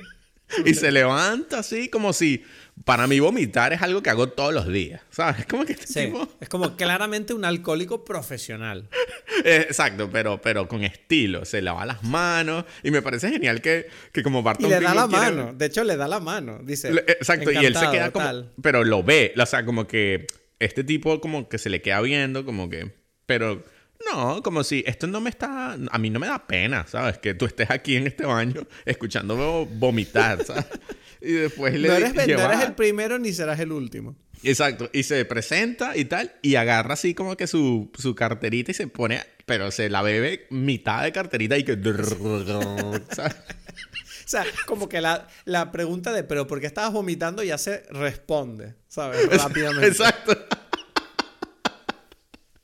Es que eso, o sea, a mí me parece que los, los, los Cohen son geniales porque hacen eso de contar una historia con los detalles. No tienen que ser, o sea, son sutiles, pero no, no como confusos. ¿Sabes? Sí. Eso me parece espectacular. O sea, tú no tienes duda, como acabas de decir, no está, no está contado qué es lo que, o sea, lo que hace que tú sepas, ah, él está vomitando porque es un alcohólico. toda esta escena sin palabras, te cuenta que este tipo es un alcohólico, ¿sabes? Claro, claro, claro. De una forma divertida, sutil, no confusa. Eso me parece mm. como especial, eh, poder hacer eso, ¿sabes? No, no como contarlo de una forma como, ah, míralo, eh, está ahí, es un alcohólico, como de una forma triste. Le huele el aliento. sí, sin, sin, sin, em, sin, diversión, sin, sin, no sé, sin algo como... Sin esconderlo. No, y sin, sin, no, sin, sin, decirlo, pero sin darle una vuelta un poquito divertida, ¿no? Es eso, ¿no? Y estos tipos lo hacen de una forma y después él, él va para la, para la... No, puedes venir a visitarme, trabajo en, en... Esta es mi oficina y va para allá y es ahí como que... Ah, where's my honey? ¿Sabes? sí, el alcohólico volviéndose loco. y que otra vez volvemos al tema del sonido, ¿no? Como que este tipo está diciendo cosas, ¿no? ¿Sabes? Como que Tú te imaginas que él es alcohólico, pero no lo estás viendo, ¿sabes? Te imaginas. Es verdad que, es verdad que no le ves beber, o sea, poco. O sea, es como que no ves ese momento de. Bueno, la parte donde está en el parque con ellos es la peor, ¿no? A lo mejor. Es la peor, pero tampoco lo. Como dices tú, él bebe dos veces, pero tú sientes todo en su forma de actuar, en su forma de ser, en todas las cosas, ¿no? Mm. Bueno, tú sabes que este personaje está basado en. En, William, en William Faulkner, ¿no? Que es como no sé, el novelista más importante del, no sé, del el gran autor americano, ¿no? Es el gran autor, autor americano. El mismo García Márquez decía que era su, probablemente su novelista favorito. Esa, porque este tipo creó también como un pueblo. ahora no me acuerdo cómo es el nombre del pueblo que este tipo creó en su universo literario, ¿no? Donde sus, sus personajes y sus, este, ¿cómo se dice? Sus historias tenían mucha relación en ese, en ese pueblo, así como lo hizo García Márquez con Macondo. O sea, hay como toda una historia allí. Y, y en efecto, este tipo estuvo en Hollywood y hizo películas de, de todo tipo. Y, por ejemplo, hay como todo el tema de que se supone que la película que está haciendo Barton Fink es una película de lucha libre, ¿no? Y este, protagonizada por este Wallace Beery. Y hay una película precisamente dirigida por John Ford, escrita por William Faulkner y em, eh, protagonizada por Wallace Beery, ¿no? Que se llama Flesh. Y entonces es como que pareciera, o sea, en cierta forma esta película está reuniendo todas estas historias de este tipo. Hace como toda esta cosa de Hollywood que, que, no se puede dejar a un lado, ¿no? Como que los hermanos Cohen, además de estar contando todas estas historias de, de, lo que es escribir y tal, lo están poniendo en el contexto y que, bueno, además de escribir para películas y para Hollywood. ¿No? O sea, esto es lo que estamos haciendo. Y, y miren la, no sé, en cierta forma como la tradición de la que, de la que, o sea, de la que somos herederos. Provenimos. Sí, sí, exacto, ¿no? O sea, esto tampoco es, o sea, es, importante, ¿no? sí, bueno, pero, hey, ojo, ojo, que me estoy dando cuenta que no dije cuál es la bebida. No la dijiste, es verdad. Vamos otra vez, venga. Di la bebida, ya. ¿Qué pasa? la gente está. Eh, eh, la bebida, están gritando todos ahí, escuchando el podcast. Se están volviendo locos. la bebida. Ok, la bebida es un. Sí, en efecto, es con bourbon, o sea que tú estás bien, ¿no? Pero em, lo que decidí, pensaba tomarme como que mi, idea original era beber bourbon así eh, de la carterita, pero eso lo hice con, eh, con otra película, no sé, da igual. El cuento es que lo, que lo que voy a tomar, lo que estoy tomando es un bourbon, o sea, es un Boulevardier. Boulevardier. Boulevardier es un, Boulevardier. Es un cóctel que es bourbon, eh, eh, vermouth, rojo y Campari. Es decir, es un Negroni. Pero es lo que te iba a decir, eso es un Negroni casi. es un Negroni, pero en lugar de Ginebra, Bourbon. Bourbon, sí. ¿Sabes que el otro día... Dime, perdona. No, no, ¿qué ibas a decir? ¿Qué ibas a decir tú? No, iba a decir que el otro día me tomé un Negroni. Y yo no sé si es que me lo hicieron mal o, o, simplemente es que el Negroni no me gusta. Pero no me gustó.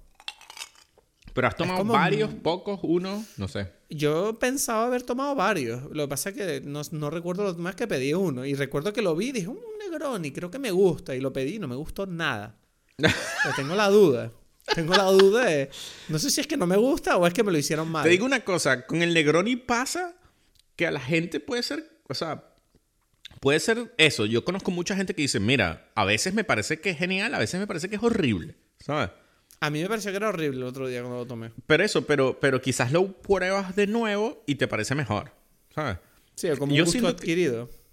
No, no, no, no. Que, que, depende mucho de los, de los ingredientes que estás usando para el Negroni. La, calidad de los ingredientes. La calidad y quizás la o sea, lo que corresponda a tu gusto. Es algo que tiene que ver. Es verdad, es verdad que yo, yo lo pienso y el corn oil, por ejemplo, que es el que yo me hago siempre, yo sé que si yo usara un ron peor y, un falerno de mierda, ese cóctel lo odio. No sería tan. Sí, exacto. No sería nada. es más, te digo una cosa. Yo hace poco estuve en una fiesta de unos amigos y a ellos les encantaba mi corn oil, por el mismo que yo te di la receta del falernum y tal. Y entonces ellos, como que queremos el falernum. Y a esta amiga, yo le regalé un falernum. Yo dije, bueno. O sea, yo no lo. O sea, bueno, de regalo. ¿Sabes? Como que compré uno de los falernum mejores que había, que conseguí así del mercado. No, o un falernum hecho hecho, pero lo compré, o sea, que se supone que era bueno. Y, o sea, dije, para, que esto para que esto quede como un Conan mi estilo, no, ¿sabes? No funciona ese Falerno. No, no, no, no, no, no era lo mismo, no era lo mismo y yo como que, o sea, porque fui a la fiesta y ellos me dijeron, sí, em, prepara Falerno, o sea, prepara con Anoil y los empecé a preparar con el Falernum ese y yo dije, mm, no, no, no está funcionando, ¿sabes? No. qué triste no sé, yo, yo a todas las personas que les he hecho probar mi Falerno se vuelven adictos. O sea, mm. yo no sé, no me quiero poner ninguna medalla porque yo creo que es el azúcar, simplemente. Es una cosa demasiado. es como, como, diría, como dirían ahí los productores de, de, Barton Think. Sí, Wrestling Picture, Adventure, ¿sabes? Como romance. bueno, Falerno, está bueno, está dulce, ya. Ya. Azúcar ayuda siempre. ¿Qué más quieres? Sí, ponle, ponle mierdas, naranjas y curcuma y toda esa mierda. Sí, ponle. Pero el azúcar, el azúcar. Ponle el azúcar. yo te entiendo porque yo también siento lo mismo que la comparación con los otros. Eh, Falernon que yo he probado es que el que yo hago, el que te di la receta, es como. Se siente como. Mierda. Tú sientes el sabor del azúcar aquí, ¿sabes? Oye, una cosa que no lo hemos hablado, pero tú y yo nos vamos a ver dentro de poco. De forma totalmente imprevista. Ya, bueno, así es la vida y hay que improvisar. No, creo que, no, creo que vayamos a grabar ningún Dime Pelis mientras estemos juntos. Porque no sé si no, va a, no va a haber tiempo, pues. Pero. Nada, tomaremos una foto, algo así. Pero lo que sí tenemos que hacer es ir a tomarnos unos cócteles. Porque yo sé un sitio donde hacen cócteles en Madrid. Ya, ya, ya. Bueno, yo quiero ir, yo quiero ir a un sitio también de cócteles, eso lo tengo pensado también. ¿Te acuerdas cuando tú, tú, viniste la última vez que fuimos a ese sitio super pijo cerca de Colón? No me acuerdo cómo se llamaba. Que por aquel entonces estábamos ahí tomando...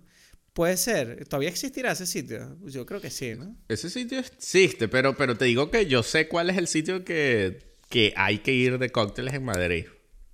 Vale, pues iremos a varios, ¿no? Habrá que juntarse. ya, ya, iremos. Hay cosas. Bueno, esperemos. Hay poco tiempo, pero muchas emociones.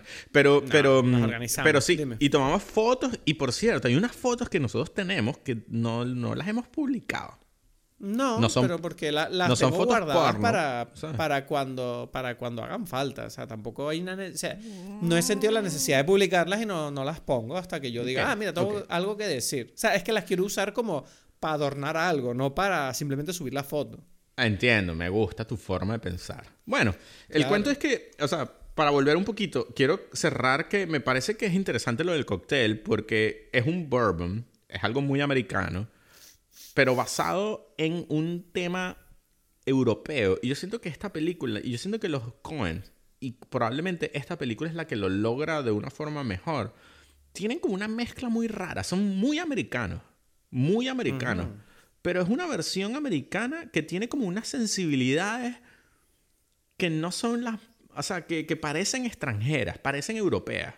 O sea, no es casualidad que, que este, esta película ganó Cannes. Bueno, te digo, es un, un poco tricky porque ganó Cannes. Justamente cuando ganó Cannes era Polanski el, el jurado de este año y ellos se basaron... Es una, sí, que es una película que, que tiene muchas raíces en Polanski por el hecho de que, o sea, son historias muy similares de esto de personajes torturados que parece que todo lo que les ocurre es dentro de su cabeza, ¿no? Exactamente, exactamente. Entonces había como una inspiración ahí grande, entonces probablemente a Polanski le gustó especialmente y, y si no hubiese sido él, no hubiese ganado eh, el premio, pues, probablemente. Hmm. Entonces, este, pero bueno, eh, por eso, no sé, me gusta mucho este cóctel para esta película. Y, mm, ¿y qué más? No sé, ¿qué, ¿qué, te parece? John Goodman ¿Te gusta ahí en esta película? a mí John Goodman tengo que decir que es un actor que me parece increíble, pero no... Nunca me ha enamorado del todo. No sé, es como que me encanta cómo actúa, pero no es como que yo me quede pensando en John Goodman después de verle, ¿sabes? ¿No? No, sé. Sí, o sea, él me parece espectacular en esta película, pero a nivel personal es como que me enamora más eh, todos los secundarios. ¿Sabes? Como que me quedé más pensando en ellos. No sé. Pero, pero sí, me encanta el personaje. O sea, me encanta el personaje. No, entiendo lo que tú dices. Yo siento que los otros personajes son tan poderosos que por un momento tú sientes que John Goodman no es tan genial. Yo eh, entiendo lo que acabas de decir. sí, como que John Goodman en cualquier otra película es el mejor personaje. Exactamente. Pero en, esta es como. Uf, el nivel estaba demasiado alto. Es como se nota lo que estás haciendo. o sea, pero es que, ya dijimos los otros. Y los otros son increíbles. Y, no dijimos, o sea, el de William Faulkner, que aquí se llama W. Mayhew, y, y Judy Davis, ¿no? Que Judy, Davis, está increíble. Yo tengo la sensación de que Judy Davis era como la Kate Blanchett de los 90. Eh, te, lo iba a decir. ¿Sabes qué? Yo decía, ¿por qué me gusta tanto Judy Davis? Y luego me di cuenta que tiene el, tiene el mismo atractivo de, la mujer de la que yo estoy enamorado, que es Kate Blanchett. Es que es interesantísimo. Yo viendo esta película me di cuenta, es como que si, si tú hicieras un remake de esta película, no hay duda. perfecta, sí. Que eh, tendría que ser Kate Blanchett. Ahora no sé, o sea, no sé si vale la pena irnos por el hueco de decir quién sería Barton Fink y John Goodman. Bueno, podremos jugar a eso. Por ejemplo, yo pondría a Charlie Meadows. El problema es que para Charlie Meadows se me ocurre un tipo que no está con nosotros, que es eh, Gandolfini. Uf, la mierda. Me acabas de, hacer querer ver esta película ya, ¿sabes? Porque es perfecto para Charlie Es que es increíble, me, me, está, uf, ahora quiero que tú hagas el casting de todas mis películas, porque acabas de decir algo genial. No, porque, porque eh, solamente para, para, hacer una cosa, porque yo siento que lo genial de, del casting de, de John Goodman, y yo siento que por eso es un poquito eh, complicado decir lo que, lo que estamos diciendo, porque sí, o sea, los otros son geniales, pero pero John Goodman es genial en sí mismo porque él, él tiene esa cosa de ser como muy cálido, de que tú siempre sientes como que, ay, quiero darle un abrazo a este tipo, ¿sabes? Sí. Que no es fácil, es como que eso lo tiene él y ya, o sea, es como, tiene más poder en el casting que en la actuación. Y él actúa muy bien, pero, pero esta, este poder que él tiene como de personaje como muy real y honesto es, es importante, porque este tipo interpreta en esta película el diablo y lo para mí. Y lo, hace muy bien porque cuando tú lo ves entrar por la... O sea, cuando la primera vez que Barton se tiene que enfrentar a Charlie, uno siente que Charlie es como la persona más detestable del mundo. Y enseguida el tipo te seduce con su, con su amabilidad, que tú das cuenta, coño, este tipo de verdad se siente mal por molestar a Barton, ¿sabes? Sí. Y de, y de hecho, y de hecho, Barton al principio está asustado y luego tú ves que cuando llega el momento, por ejemplo, de la película donde Charlie le tiene que decir que se tiene que ir, tú ves que Barton está llorando de pena de que él se vaya, ¿sabes? Es como, te, Quiero, te quiero demasiado.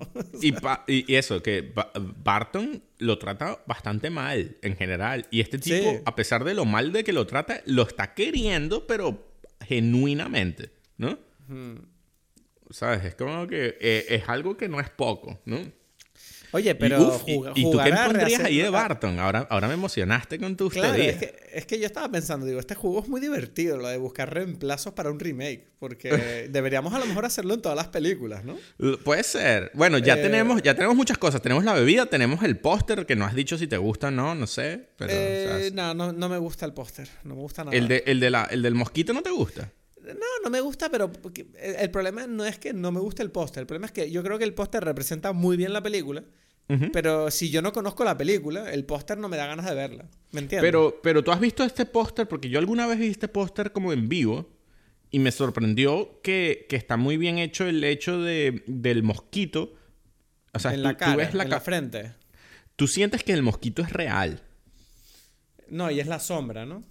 No, es la sombra y el mosquito, pero me refiero, el mosquito real, o sea, ese juego de la sombra y el mosquito hace que tú sientas que tú estás viendo un póster de la cabeza de Barton Fink.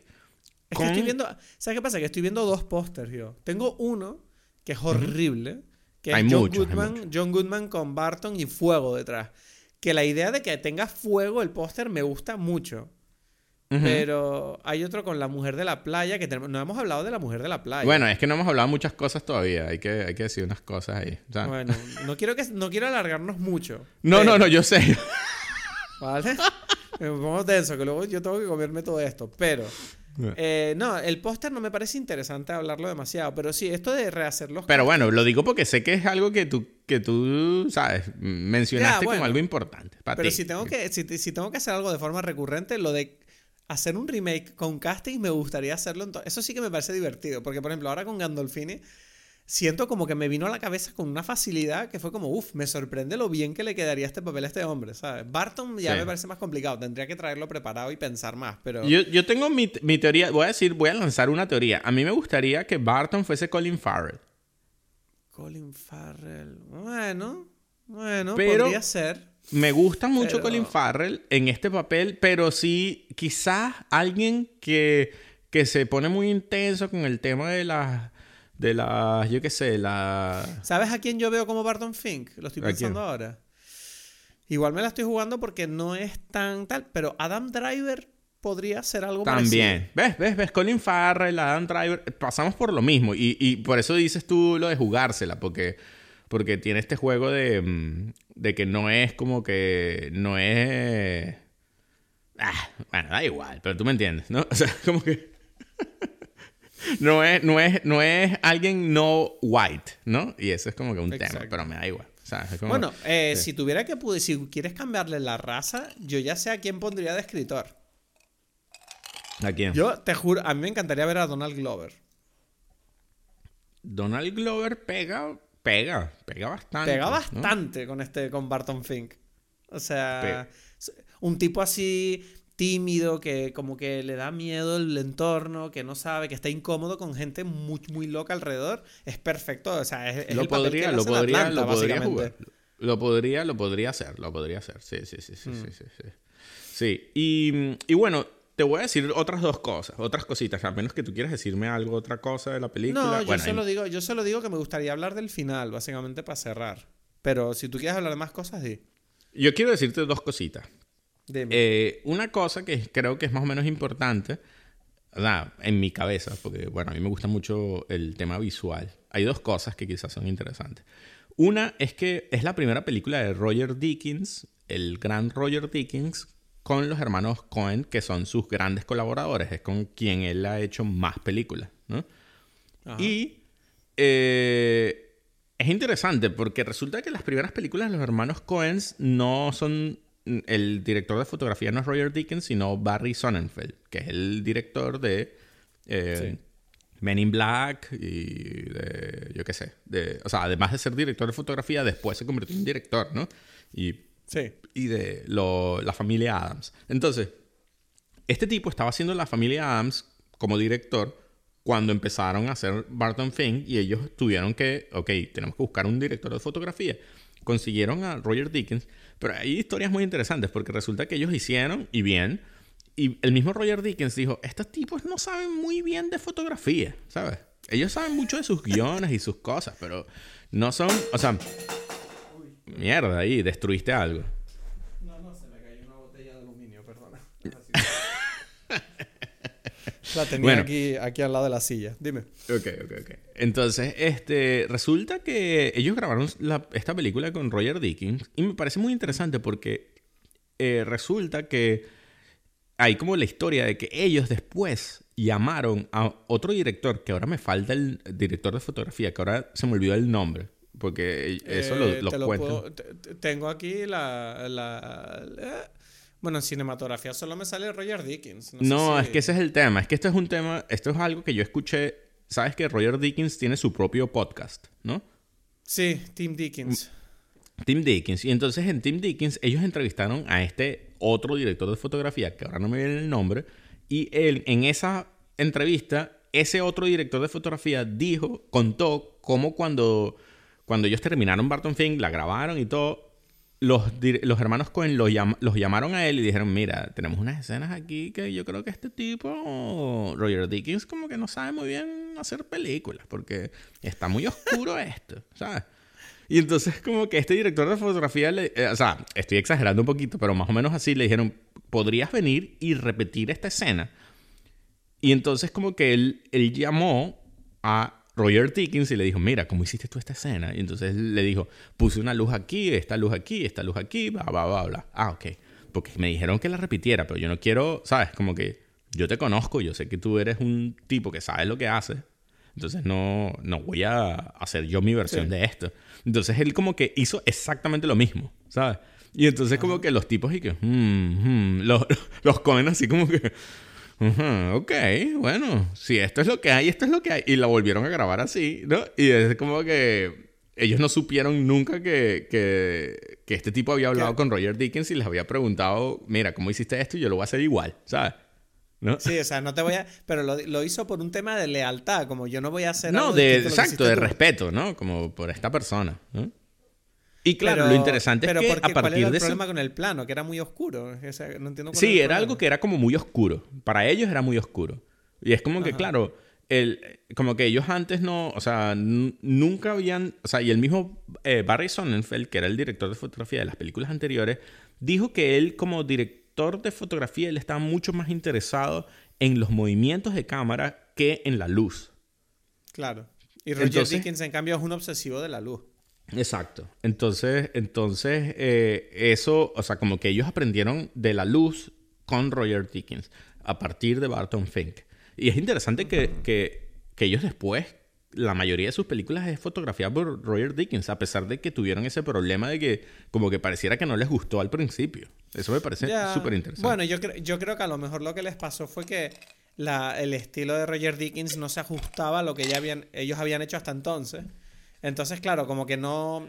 ellos se, estaban como en, o sea, como que estaban esperando lo de siempre y una vez que aceptaron, hey, mira, esta, graba, este tono distinto puede estar bien. Y de repente se dieron cuenta, coño, esto está de puta madre. Y entonces ya es como que.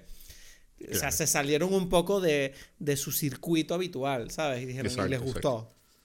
Sí, y bueno, ok, bien. Y lo otro que te quiero decir respecto al tema visual, que me parece curioso, es que revisando esto, y yo, le comenté a Maresa que había visto esta película para hablarla contigo, y ella me dijo, ¿sabes qué es interesante? Que por muchos años en los años 90 y principios del 2000, la gente utilizaba Barton Fink como referencia en todas las películas y, series que ella hacía, como referencia a nivel de dirección de arte. Decían, ah, queremos que, sea como Barton Fink. Claro, es que es una película, Barton Fink, que tiene mucha, para empezar, tiene mucha ambientación histórica en el sentido que está ambientada en 1940 y está, hay mucho mueble, mucha habitación, ¿sabes? pero ¿sabes qué es interesante? Dime.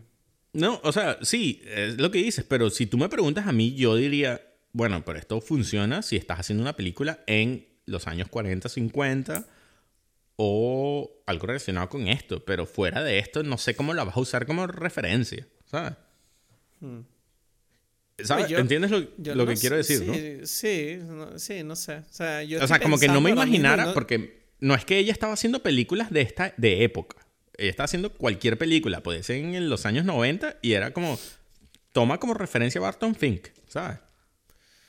Pero porque Barton Fink es una película que tiene un, tiene un, arte muy concreto y muy poderoso. Te digo, porque, o sea, no puedes ver la película sin fijarte en cómo es la habitación o cómo se siente la habitación. Toda la película es como, mira, eh, o sea, tú sientes el calor en esa película. Es que sabes que es lo interesante, que es lo, que acabas de decir es así, es como lo que ella dijo, es como que la gente insistía en los papel de paredes de Barton Fink. Y es como que, claro, bueno, es casi que son protagonistas allí, ¿sabes? Claro, porque son elementos súper poderosos a la hora de representar todo ese agobio que siente el personaje. O sea, tú ves que en esta película hay mucha humedad, ¿sabes? El pus de la oreja de, de Charlie Meadows, los papeles pintados que se están cayendo ahí con ese pegamento asqueroso que se, que se sale cuando él aprieta el papel. Eh, todo el rato, el sudor, siempre hay mucho sudor, la sangre. Es todo, es todo como muy pegajoso, pringoso y asqueroso, ¿sabes? Y, sí, exacto, y, claro, eso no puede sino, vamos, esa sensación nace de todo lo que rodea en el ambiente, no solo de, mm. lo que te digan los personajes, ¿sabes? y está súper bien hecho. De hecho, además, creo, que, creo que leí en algún lado que los directores eh, Cohen se centraron en la paleta de colores en siempre como colores verdes que, retraigan a la enfermedad, siempre. O sea, oscuridad, tonos muy oscuros, ¿sabes? Y tú lo, tú lo sientes, ese, ese ambiente. Como marrón y amarillo y así, ¿no? Sí. Sí, pero, pero además, y esto me parece curioso, que es como que me parece que además ese, ese comentario de Maresa mm, para mí dice algo adicional sobre el...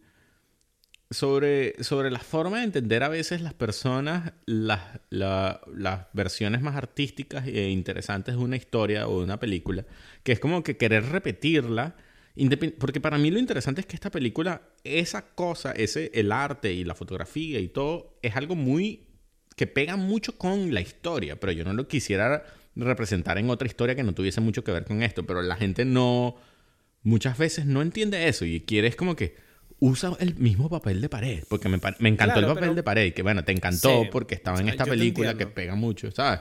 ¿No? Sí, yo te entiendo eso porque, o sea, pero el problema no es que la gente quiera copiar a Barton Fink, el problema es que muchas personas que elaboran historias quieren coger lo cool de las cosas y añadirlo a sus historias sin tener en cuenta el por qué, ¿sabes? Es como... Exactamente. es como...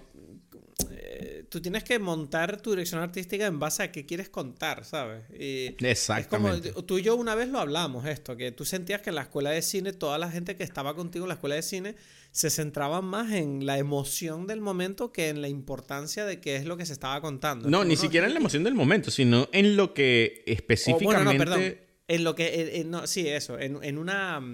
En una. En una eh, estrategia técnica. En una imagen. En una, imagen impactante. Por, por, ejemplo, te digo lo siguiente. O sea, yo no sé. Pero actualmente, ¿no? O sea, en, en el universo, que, porque como yo trabajando en el, en el en el alquiler de, de, los equipos y tal, yo me doy cuenta, ahorita, por ejemplo, todo el mundo quiere grabar con 16 milímetros. Y es como que, pero, pero ¿por qué? No, es como que, pero nadie se lo pregunta, es como, pero tú has visto tal película, es en 16 milímetros, súper cool, ¿no? Como que, bueno, puede hmm. ser cool. O sea, es como que yo me puedo imaginar que en los sets de grabación están hablando de que, ejemplo a seguir, una película que es grabada con 16 milímetros, una película de Pablo Larraín o yo qué sé, ¿sabes? Y es como, bueno, ¿y, qué película estás contando? No, estoy contando una película ahí que no tiene nada que ver con algo con 16 milímetros. Entonces, o sea, es, es interesante porque es lo que yo veo y es lo que me puedo comparar que, y por eso digo, como que es curioso, porque hablamos al principio de la influencia que podría tener una película de los hermanos Cohen, y a nivel, yo qué sé, lo que fuese, y es como que esta película tuvo una influencia muy grande, que, que probablemente eh, es difícil de ver si uno está viendo como la superficie, pero si Marisa dice, mira, por, a mí toda esa década, para mí fue, fue, la década de vamos a hacer lo que hizo Barton Fink, ¿sabes? Ya. Y yo no lo sabía, de verdad, te lo juro, yo no sabía eso. Yo, o sea, no, no, no me lo imaginaba tampoco como, como ejemplo a seguir. Hombre, sí, no sé. Yo, no, no, o sea, creo que tú tampoco te lo hubieses imaginado que, que, de que hubo no me lo una puedo imaginar porque yo vi Barton Fink ayer, o sea, que no... o sea, para mí, ya, pero, pero, pero, pero, exacto, pero, pero por eso, pero tampoco puedes sentir, de, la vista y no dijiste, ah, ahora entiendo por qué los años 90 eran así. No, ¿sabes? No, o sea, no. no. no, no, Sin embargo, otra vez te digo, mucha gente, al menos en Alemania, tenían esa idea, ¿sabes? Y eso me Pero es verdad lo que tú dices, ¿no? Esa, esa idea de las películas húmedas, oscuras, un poco rollo Seven, un poco... Eh, todo eso es muy Barton Fink si, si, si, uno siente que quiere tirar esa raíz, ¿sabes? Exactamente. incluso Matrix, me atrevo a decir, la primera. También. Era un poquito así, sí. La verdad es que sí, la verdad es que sí. Sí, sí, sí. sí, sí, Las películas de cárcel también tenían mucho de esto. Pero yo, no, yo no era consciente que esas películas no existieran antes de Barton Fink. Exacto, ya entiendo, entiendo lo que dice. Y ahora que estamos hablando de influencias, hay como una influencia directa en los hermanos Coens que es Hail Caesar. ¿Tuviste Hail Caesar? Tío, mm, es que me, da vergüenza, ¿ves? Me pusiste en la picota ahí porque no la no, o sea, a ver, no la acabé, la dejé a media y es como que no me estaba gustando. tengo que decir, tengo que decir que creo que la tengo que volver a ver, pero yo te digo, la primera vez que la vi no la, no la estaba entendiendo. Yo estaba viendo la película y digo, ¿qué coño estoy viendo? No entiendo nada. O sea, no, estaba entendiendo nada. No sé si me pilló mal, no sé si es que soy tonto, pero es que oigo hablar tan bien de Hail Caesar que todo el rato siempre pienso, ah, tengo que volverla a ver, porque es que demasiada gente le, que a mí me gusta, le gusta esta película. Y me da rabia que a mí no me gustó cuando la vi y ni siquiera la acabé, que a mí me parece un pecado horrible, pero bueno, estoy siendo honesto, ¿no? Venga, atáquenme. Bien, bien, Bueno, igual. te digo una cosa, yo, yo la volví a ver hace relativamente poco y es raro, más o menos con la misma sensación que tú, más o menos con esa idea de, uff, ok, bueno, vamos a volver a ver el César, a ver qué tal si, si, si esta vez... Pero tú me dijiste que te gustó cuando la viste. A mí me gusta, me gusta, pero tampoco es, o sea, para mí no es como que la secuela, la mejor secuela de lo que yo me puedo imaginar de Barton Fink, ¿sabes? No, es como que, bueno, entiendo por qué... Sí. Sí, entiendo, ah, entiendo la conexión, ahora que lo dices. O sea, la conexión es obvia, pero, pero, pero a nivel como superficial, a nivel más profundo, no lo siento tanto. Y eso como que siempre me, me siento que es como un, un, un, peso que no debería tener la misma película de El César porque no está tan mal. A mí, me, a mí me parece que está bien, pero sí es verdad que es es curiosa. Es una, a mí me parece muy interesante porque es como una curiosidad especial para mí. Si tú me preguntas, Hell Season a mí me gusta porque es como muy única por muchas cosas que tocarían hablarlas cuando hablemos, si hablamos o lo que fuese, ¿sabes? En otro momento. Pero, pero sí es muy especial, pero no, no es genial como Barton Fink, pues, ¿sabes? No. Bueno, entonces, en fin, el final de Barton Fink, me gustaría comentarlo brevemente. Ajá, eso, eso, eso, perdón, perdón. Ah, llegamos a este, este punto. Todo este tema de, Barton Fink, bueno, al final es que él escribe su, un guion que, bueno, no es el que le pidieron, pero para Barton Fink es probablemente lo mejor que ha escrito en su vida. Y, y, él lo entrega y bueno, pues que no, que no les gusta, lo odian. Entonces como que la película en cierta manera acaba mal. Y tú ves que Barton Fink acaba en esta playa, ¿no? Con, con el guion y, y se encuentra con una mujer que en cierta manera parece ser o representar este dibujo que él tiene en la habitación, que es como esa, esa imagen de una mujer en la playa que, que bueno, uno siente que es como la única salida al infierno en el que él está, ¿no? Es como ese pequeño objeto que le recuerda que hay un mundo más allá. Sí. Y, y, no sé, o sea, yo, acaba la película y bueno, se encuentra con esa mujer y la tipa le pregunta qué tienes en la caja, que supuestamente todos sospechamos que está la cabeza de, de la mujer que murió en su habitación, ¿sí? No sabemos qué coño hay y él dice no lo sé y se acaba la película. No sé, que yo no, ni siquiera me atrevo ni siquiera a intentar buscarle un significado. Pero, ¿qué opinamos? O sea, no sé. Yo, yo te digo, yo he visto esta película millones de veces, ¿no? Y... Em, no le consigo nunca un significado. O sea, es como que yo no, puedo poner en palabras. Tú no, sientes, tú no sientes que la película tenga sentido ni que haya buscar, que buscárselo tampoco. No, la verdad es que eso, cada vez que estoy, o sea, te digo, cada vez que veo la película, siento como que esta vez, cuando llegue este momento, voy a decirte, esto es lo que pasa, ¿sabes? Y la verdad es que no, nunca me ha pasado. ¿sabes? Es como que siempre llego a ese momento y siempre digo ok, estamos en el final de esta película y este es el final. O sea, siento que es el final, pero no, no puedo poner como que una explicación a por qué es el final, ¿sabes? Em, solamente puedo decir, o sea, sensaciones que siento eh, son, bueno, este tipo está cargando con esta, este peso de la cabeza, ¿sabes? Es como que, ok, él está allí arrastrando esta cosa como una consecuencia de haber escrito este guion y de haber eh, aprendido, no sé si aprendido esta lección, o sea, pero tú, yo sí siento que él es como una mejor persona al final.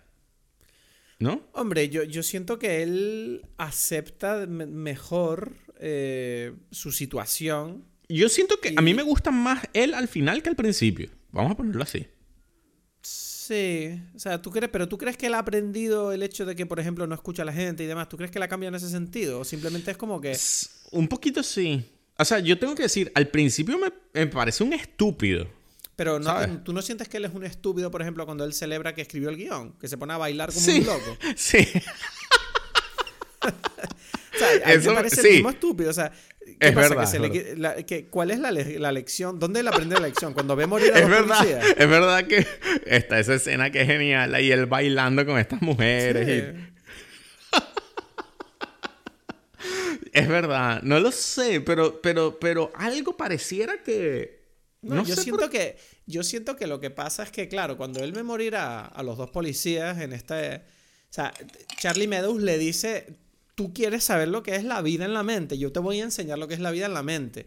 Y le enseña el infierno, básicamente.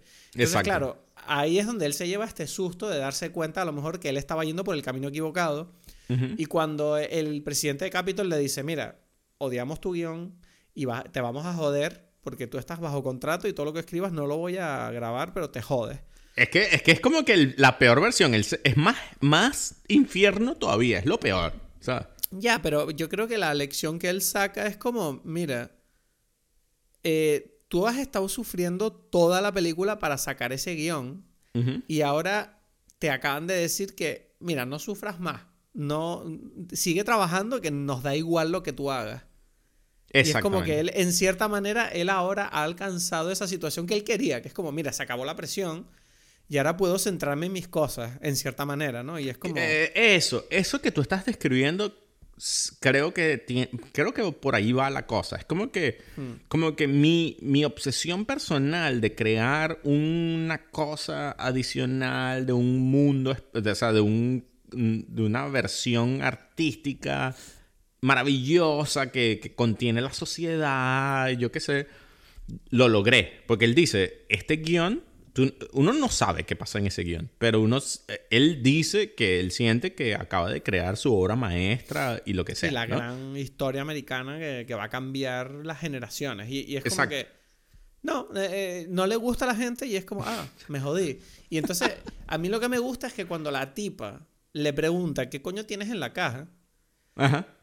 Eh, él no siente la necesidad de no solo... Mm, o sea, primero, él le dice la verdad, dice, no tengo ni idea. Y él no busca la manera y la mujer le pregunta algo así como, pero es tuyo. Sí, y él, no lo sé. No. Dice, no lo sé. Y claro, lo gracioso es que él ya no es esa persona que era al principio de, mira, te voy a decir mis cosas, mi mundo, mi yo, yo, yo. Es como, no, mira, ya, él, es como, mira, yo no quiero aburrirte con mi... O sea, él, contesta y ya, porque si él fuera el mismo tipo del principio, él seguramente le diría, bueno, es que no sé, es una caja, es misteriosa, porque, ¿sabes? Pero no, Él, ya, él ya está como, me da igual, ¿sabes? Y entonces... no sé, no sé. tengo, tengo, que decirte una cosa. Yo hace poco, porque justamente lo escribí hoy, y, y cuando lo escribí, para mí tuvo un peso muy importante. Y fue, yo escribí como la muerte de mi abuelo, ¿sabes? Y, y lo interesante es que... y, pero, pero, pero, bueno, no es, lo más interesante no es la muerte de mi abuelo, sino como que yo escribí algo allí, en esta historia, donde yo digo que una de las cosas que yo aprendí hablando con mi abuelo, yo escribí varias cosas allí y escribí que yo yo nunca tuve una conversación como muy adulta con esta abuela. Él se murió justamente en ese momento donde yo estaba convirtiéndome en un adulto. Entonces, yo solamente tuve como una conversación adulta con él.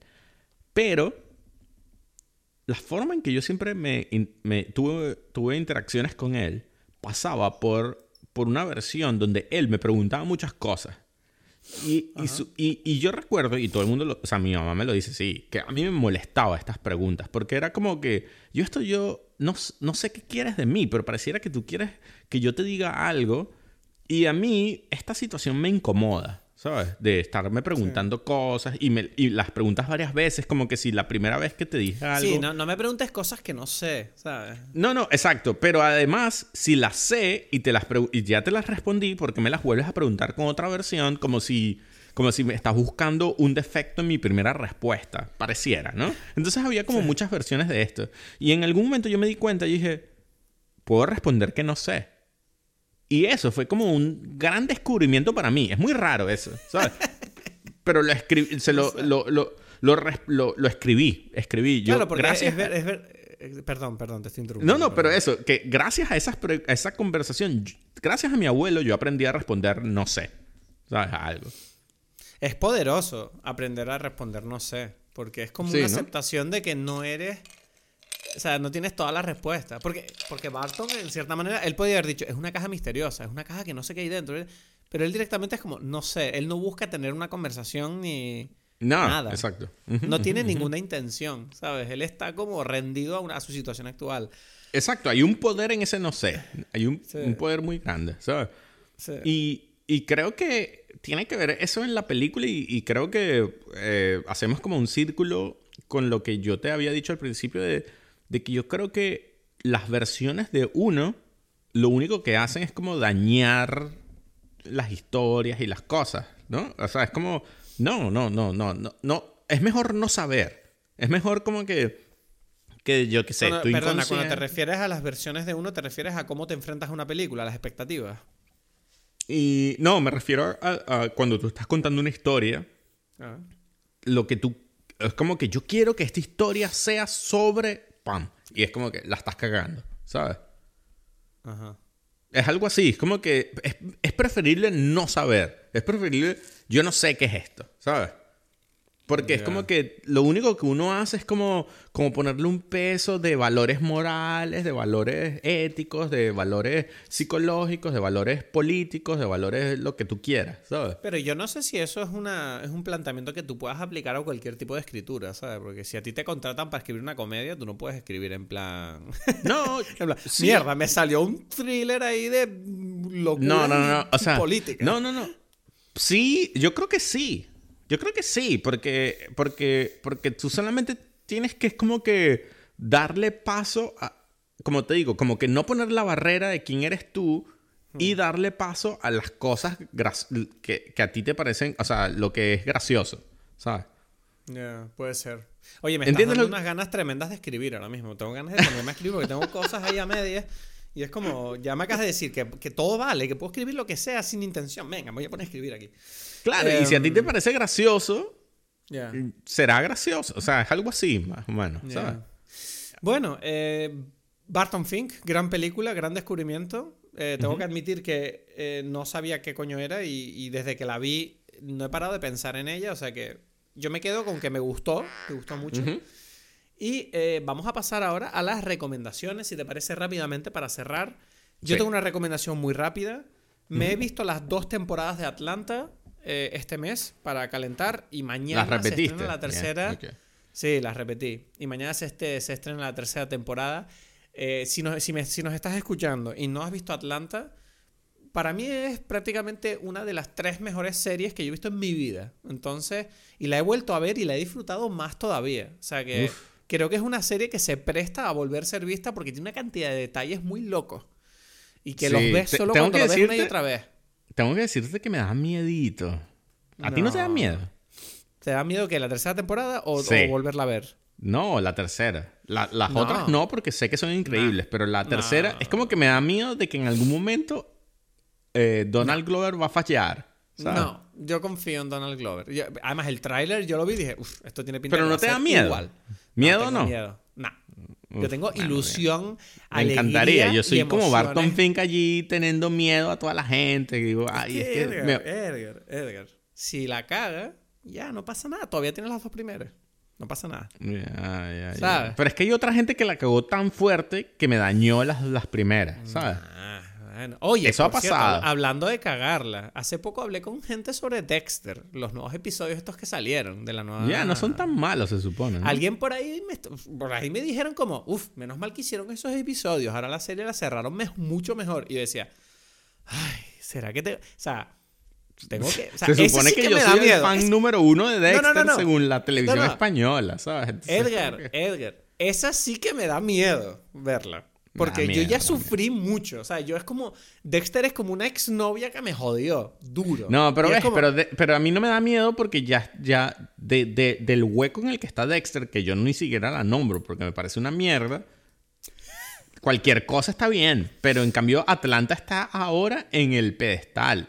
Entonces, cualquier medio trastabillón ahí la baja. yo confío. Yo confío. Yo confío mucho en Donald Glover. O sea, ¿Qué cosas ha hecho? Hasta ahora Donald Glover nunca la ha cagado para mí. No, hizo Guava Island que tengo la Ay, no la he visto. ya, pero todo el mundo me dice que es una mierda. ¿Sí? tengo ganas de verla ahora que lo dice. voy a verla. Pero sí, no, no la he visto. Pero bueno, es una película dentro de un body of work enorme. ¿Sabes? Ya, ya, ya. Bueno, te voy a decir una cosa. Yo tengo también una recomendación. Mi recomendación es A Hero de Oscar Farhadi, el director sí, ya, te, ya te vi en el Letterbox. Ya te vi en el Letterbox y le pusiste buena nota. Dije, ah, ¿será que hay que verla? Es que este tipo todo lo que hace es oro puro para mí. Es como que este tipo es increíble. Y no, tienes miedo, no tienes miedo de ver sus películas ahora. un poquito sí, un poquito sí, pero es que este tipo es como que, ¿sabes? Como que no puede ser, no puede ser. Ay, pobre, er, eres un tipo torturado tú. Tú eres un tipo que, uff, mucho cine bueno, tengo mucho miedo, no sé si van a seguir siendo buenas. O sea, tú, tú eres, serías más feliz en un mundo con películas de mierda todo el rato. No, no, a mí, a mí me, da miedo son como que esa gente que tiene mi... Que, tiene como mi salvaconducto, me dan miedo porque es como que, coño, les tengo como un respeto que en cualquier momento y si, y si lo pierdo, coño, ¿sabes? Oye, me acabas de dar un personaje para mi serie. El personaje ese que tiene miedo, uf, es que... Ah, porque yo a esta gente la quiero. esta gente es como que... Uf, esa... Claro, hay gente que se, que se ha ganado, que son como los héroes, ¿sabes? Martin Scorsese es como que, mira, tú haz lo que te la gana, ha hecho algunas películas yo no te tengo miedo a ti jamás. Pero Scorsese ha hecho algunas películas flojas. Pero incluso sus películas flojas, ah, ese es el tema, es que yo creo que por las películas flojas es que me gusta. No sé si me explico, es como que gracias a eso, como que yo ya sé que su cosa floja igual a mí me parece que es algo dentro de los parámetros que yo acepto, ¿sabes? Ese es el tema. Y entonces es como que por eso, por eso yo a Martin Scorsese me da igual. Es como que la puedes cagar, que me da igual. Eh, Steven Spielberg. Steven Spielberg ha hecho mierdas, pero estas mierdas me parecen que son geniales igual. Entonces es como Lost World. Mierda. Tenemos que hablar de Spielberg un día de estos. Tenemos que hablar de. Eh, te he dicho, te he dicho. He oído comentarios de Spielberg que yo he dicho, uff, aquí hay cosas que hablar. Bueno, y bueno, te, dije, West Side Story, te, mandé lo que escribió Guillermo del Toro, ¿sabes? Sí, uff, lo retuiteé, lo retuiteé. Es, es que es increíble y tengo unas ganas de volver a ver West Side Story y todo. Uff, increíble, ¿sabes? Bueno. Muchas cosas, eh, pero no sabemos, te digo, Cristo, bueno, vimos esto, hablamos de esto, hablamos de las recomendaciones. Tengo ganas de saber qué es lo que vamos a hablar después, que no lo sabemos todavía. Y hay que hacerlo porque hay como cosas de la vida que complican. Pero bueno, esto no es importante para no los No te preocupes que tenemos, que tenemos un buen colchón. Con que hagamos una peli pero, pero eso, cubiertos el... Tenemos el buen colchón. bueno, pues nada. Eh, el colchón que no tenemos es esta, esto que hablamos dos horas de esta mierda. Ya, bueno, el que se lo come soy yo, ¿sabes? Pero no pasa nada. Yo sí, yo sí que tengo miedo de, este podcast tener que ahora editarlo. Eso sí que me da miedo, miedo este podcast. Venga, un besito. Bueno, ya está. Otra semana, otra película. Eh, gracias por acompañarnos como cada semana. Espero que hayas disfrutado el episodio. Recuerda que puedes seguirnos en redes sociales, arroba dime pelis en Twitter y en Instagram y puedes donar para que sigamos adelante. Te espero aquí la semana que viene de nuevo para que sigamos disfrutando del cine en Dime Pelis.